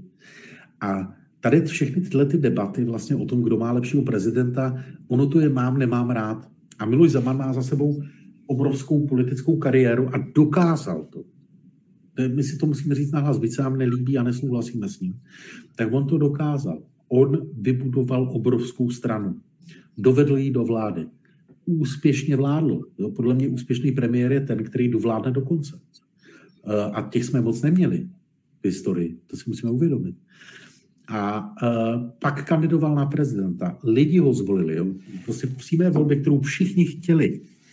Uh, pak ho zvolili po druhé člověče. Prostě on to dokázal, byť se nám nemusí líbit. To za určitou část těch voličů oslovuje. A to dneska, dneska, jestli to bude muž nebo žena, já si myslím, že to je úplně jedno. Já bych vůbec, dneska bych se vůbec neorientoval jenom na dvě pohlaví. A uh, já bych nám jenom přál, ať je to prostě kultivovaný člověk s jasným názorem, u kterého víme, co můžeme čekat. To bych nám přál. Já ty náš rozhovor zakončím tématem eh, Pařík versus Tesla. Eh, ty jsi dělal recenzi Tesly a eh, dával jsi to, dával jsi to na LinkedIn. Setkal jsi se docela s velkou odezvou v rámci toho. Ozývali se lidi pro mobilitu a proti mobilitu. Byl jsi překvapený, že to vyvolalo takovýhle emoce? Vlastně jo, ale spíš mi překvapil zase ten extremismus, kde na, na mě pokřikovali jako na baterkáře tam v těch různých komentářích. Já, já mám i benzínový auta, takže jako musím říct, že Tesla není jediný, jediná věc, kterou jezdím a připadá mi to jako super alternativa. Ale pozor, na druhé straně zase ti električní extrémisti, kteří mě lákali, oni mě normálně chtěli asimilovat a, a onboardingovat a posílali mi výzvy tohoto typu. Jo. Takže oba dva extrémy jsou úplně blbě a musím říct, že oba dva extrémy mě strašně lezou na nervy. Že to není dobře. Ty fanatická elektromobilita a fanatická antielektromobilita, hele, to, tyhle ty lidi, to jsou Milošové Zemanové automobilového průmyslu. To jsou oni. Extrém tam má extrém. Oni, a to je to, co, to, ta nekonzistence, oni jedním prstem budou ukazovat na Zemana, jak rozděluje společnost, ale druhým prstem prostě ukazují na uh, neelektromobilistu, že on prostě rozděluje společnost, protože nechce auto na baterky. A v obráceně taky, že? A to je ten paradox dnešní doby, no. Jsi pořád i zde na Tesle, máš, máš ji pořád prostě, na vozovém parku. No, no, no. A kdy, kdy, vybíráš, kdy, kdy si vyjedeš Teslou anebo tím benzínovým? Ale to je asi podle toho, co potřebuješ a jak moc to potřebuješ. Takže já musím říct, že Tesla je výborný auto do města, byť já mám tu velkou Teslu, ale, ale jako krásně zaparkuješ, teď jako fakt tam s tím moc nesmrtíš a tak, prostě je to dobrý. A takhle od jara do podzimu, když fakt najedeš, já s tím uvedeš těch 480 až 500 kilometrů na jedno nabití, tak je to fajn. Já jezdím dlouhý trasy, a zatímco v zimě se ten, se ten dojezd radikálně snižuje, Eh, a to je třeba z těch, fakt, já jsem schopný, já jezdím s lehkou nohou, po, nejezdím pomalu, ale s lehkou nohou. Takže já na té Tesla X v létě ujedu 500 i o něco víc než 500 km na nabití. A v zimě i s tou nejlehčí nohou ujedu tak 380, když je všechno dobrý. Uh, ale většinou tak 360, 350. A to na těch dlouhých trasách mě občas jako naštve. Uh, a mě nevadí ani to dobíjení nebo něco, ale prostě mě vadí, Protože to nabitý Tomáš Rastlá, to fakt jako není háček. Jo. Uh, ale mě prostě vadí, že, že, že se orientuju podle té baterky. Že se neorientuju podle toho, jak potřebuju. Takže je to skvělé auto, je to dobrý auto a vybírám se podle toho, co potřebuju. A, a zjistil jsem třeba, že v loni já mám že jsem v loni vůbec nejel kabriem. Ani jednou, Ondro. Ani jednou jsem nejel kabriem. Takže teď normálně mám v kalendáři napsaný, kdy vytahuju kabrio a projedu se v něm. A já mám starý kabrio, já nemám žádný nový. Ty o sobě říká, že nejsi technický typ, tak byla Tesla pro tebe šok? Pač člověk očekával, že to je technický výkvět? Hm. Ne, to, to je mobilní telefon s, s, nebo s elektromotorem na kolečkách, takže to ovládání je absolutně snadný, intuitivní, to je fakt jako, to by se mohly ostatní automobilky vodních učit. Mě šokovalo, že nemám žádný závady. Nemám žádný problém s tím autem. Nic, fakt nic. Takže všechny ty příběhy o tom, jak mi uletí střecha, upadne zrcátko, rozbije se kolo, praskne, já nevím co, budou odpadávat plasty od někud, budou mi vyset těsnění nad hlavou, odloupnutý a, a budu furt v servisu a nebudu jezdit. Tak to se, hele, asi jsem měl nějaký štěstí, nebo nevím, no. Ty jsi ukazoval a zmínil jsi, že máš vlastně tu větší, tu šestimístnou verzi. Svezl si tam šest lidí, vez si šest lidí. A je to, je, je to obrovská atrakce samozřejmě pro všechny, pro rodinu, pro děti, pro příbuzný, pro známý, uh, pro kamarády. Největší atrakce v Tesle jsou samozřejmě prdící sedačky. prdící sedačky. Prdící sedačky. To je, ty si můžeš navolit, která sedačka bude prdět. A když ten člověk na tom sedí, tak ta Tesla jako pod ním si v té sedačce prdne. A vydá to takový ten zvuk a ještě to vydává jako různý zvuky. A takže začíváš hezký situace, že tam posadíš někoho třeba tchýní, že jo? Uh, a ten zvuk se ozve celá, a samozřejmě to jde z toho tvýho místa, nebo z toho jejího místa. Takže se na ní všichni otočí a začnou říkat, no, babičko teda. a její reakce je, to já ne. Že? Ty jsi ukazoval i různé vychytávky, co to mělo, osm kamer v okolí a že to může e, e, různě natáčet a otvírání dveří, když přicházíš a zavírání, když se šlápneš brzdu, tak jaký byly věci, které tě překvapily a možná nějaký takový jako slabiny a zklamání, e, se kterými jsi se Uh, myslíš ty Tesla, jo? Mm-hmm. Tak třeba co mě osobně vadí je, že to nemá head-up display což já v ostatních autech mám. Uh, takže vlastně zatímco v jiných autech se mi promítá na přední sklo rychlost a navigace a nevím co, uh, co zrovna chci, tak té Tesla to není. Tak to mě překvapilo a to zklamalo. Musím říct, to je podle mě takový jako nesmysl pro mě nepochopitelný. Uh, zatímco v tom autě je všechno elektrický, tak jsou věci, které fungují manuálně a to taky nechápu. A to je třeba skládání a, a skládání sedaček v tom autě. Potřebuješ si udělat větší ložní prostor, zmáčkneš tlačítko, překlopíš teď jako ručně to tam ale děláš. Zatímco v jiném autě zmáčknu tlačítko a mě se ty sedačky položí nebo vyklopí. Takže tyhle ty věci jsou pro mě vlastně nepochopitelné u takhle technologicky dokonalého auta. A nejzásadnější otázka na závěr pro většinu žen. Ty, jsi, ty máš testu celý v černý, ale interiér bílý, tak eh, proč kombinace černá-bílá? Protože mám takhle téměř všechno vždycky. A uh, hele, podle mě totiž to nezestárne ta věc. Jo, to je prostě, když si dáš nějakou divnou hnědou nebo zelenou, nebo já nevím co, modrou a to, tak to prostě za rok, za dva už nebude populární, ale černá a bílá nestárne komentářem Lucky Citrbartový jsme začali, tak eh, to i zakončíme. Eh, Ondro, díky za dotazy k řízení manažerů. Uvědomila jsem si, že na to se Radima dlouho nikdo neptal a radíme díky za odpovědi. Zrovna to jsem potřebovala v tuhle dobu slyšet. Pecka. Jo, Lucko, díky. Oni se mě vždycky ptají, jak se vyjednat vyšší plat. A tuhle otázku já jsem dneska nezařadil. A to já, to já jsem hrozně vděčný, Ondro. Uh, to já jsem hrozně vděčný, protože já už ani, podle mě by to každý vypnul už téma plat. To už jsem říkal tolikrát. Že? Eh, Radíme, já jsem vyčerpal všechny otázky, které jsem měl na tebe, na tebe tady připravený. Chceš něco sám dodat na závěr, říct našim posluchačům, anebo kdo nás bude poslouchat z záznamu? Tak já bych chtěl říct, že je až neuvěřitelný, kolik času, energie eh, si do toho investoval Ondro jak detailně se připravil, jak jsi to všechno nastudoval, protože to není, že pět minut předtím zlovil něco na internetu, tam je vidět, že se do toho fakt ponořil a že jsi nad tím přemýšlel. Jsem úplně nadšený, jak profesionálně to vedeš a musím říct, že bys klidně mohl dávat školení lidem na to, jakým způsobem vést rozhovory a z nich dostávat informace a uh, myslím si, že by si tenhle ten tvůj kanál zasloužil, aby to bylo placený. Protože za to, na, tak snad na, se na, zdarma, na, na zdarma kanál, to je, to je moc profesionální a až moc dobrý. Takže já moc děkuji a vážím si toho, že, jsi, že jsi mě sem pozval. Radíme, díky moc, všechno nejlepší v roce 2022 a doufám, že se v něm třeba i uvidíme naživo. No to já taky doufám, ale ostatně vlasy ti rostou, to je neuvěřitelné. Moc děkuji a přeju tobě i všem ostatním, ať se vám daří. Díky moc, Radíme. Ahoj. Ahoj. Tak to byl Radim Pařík, trenér vyjednávání, retoriky a manažerů. Vysílali jsme naživo a ptal jsem se na život.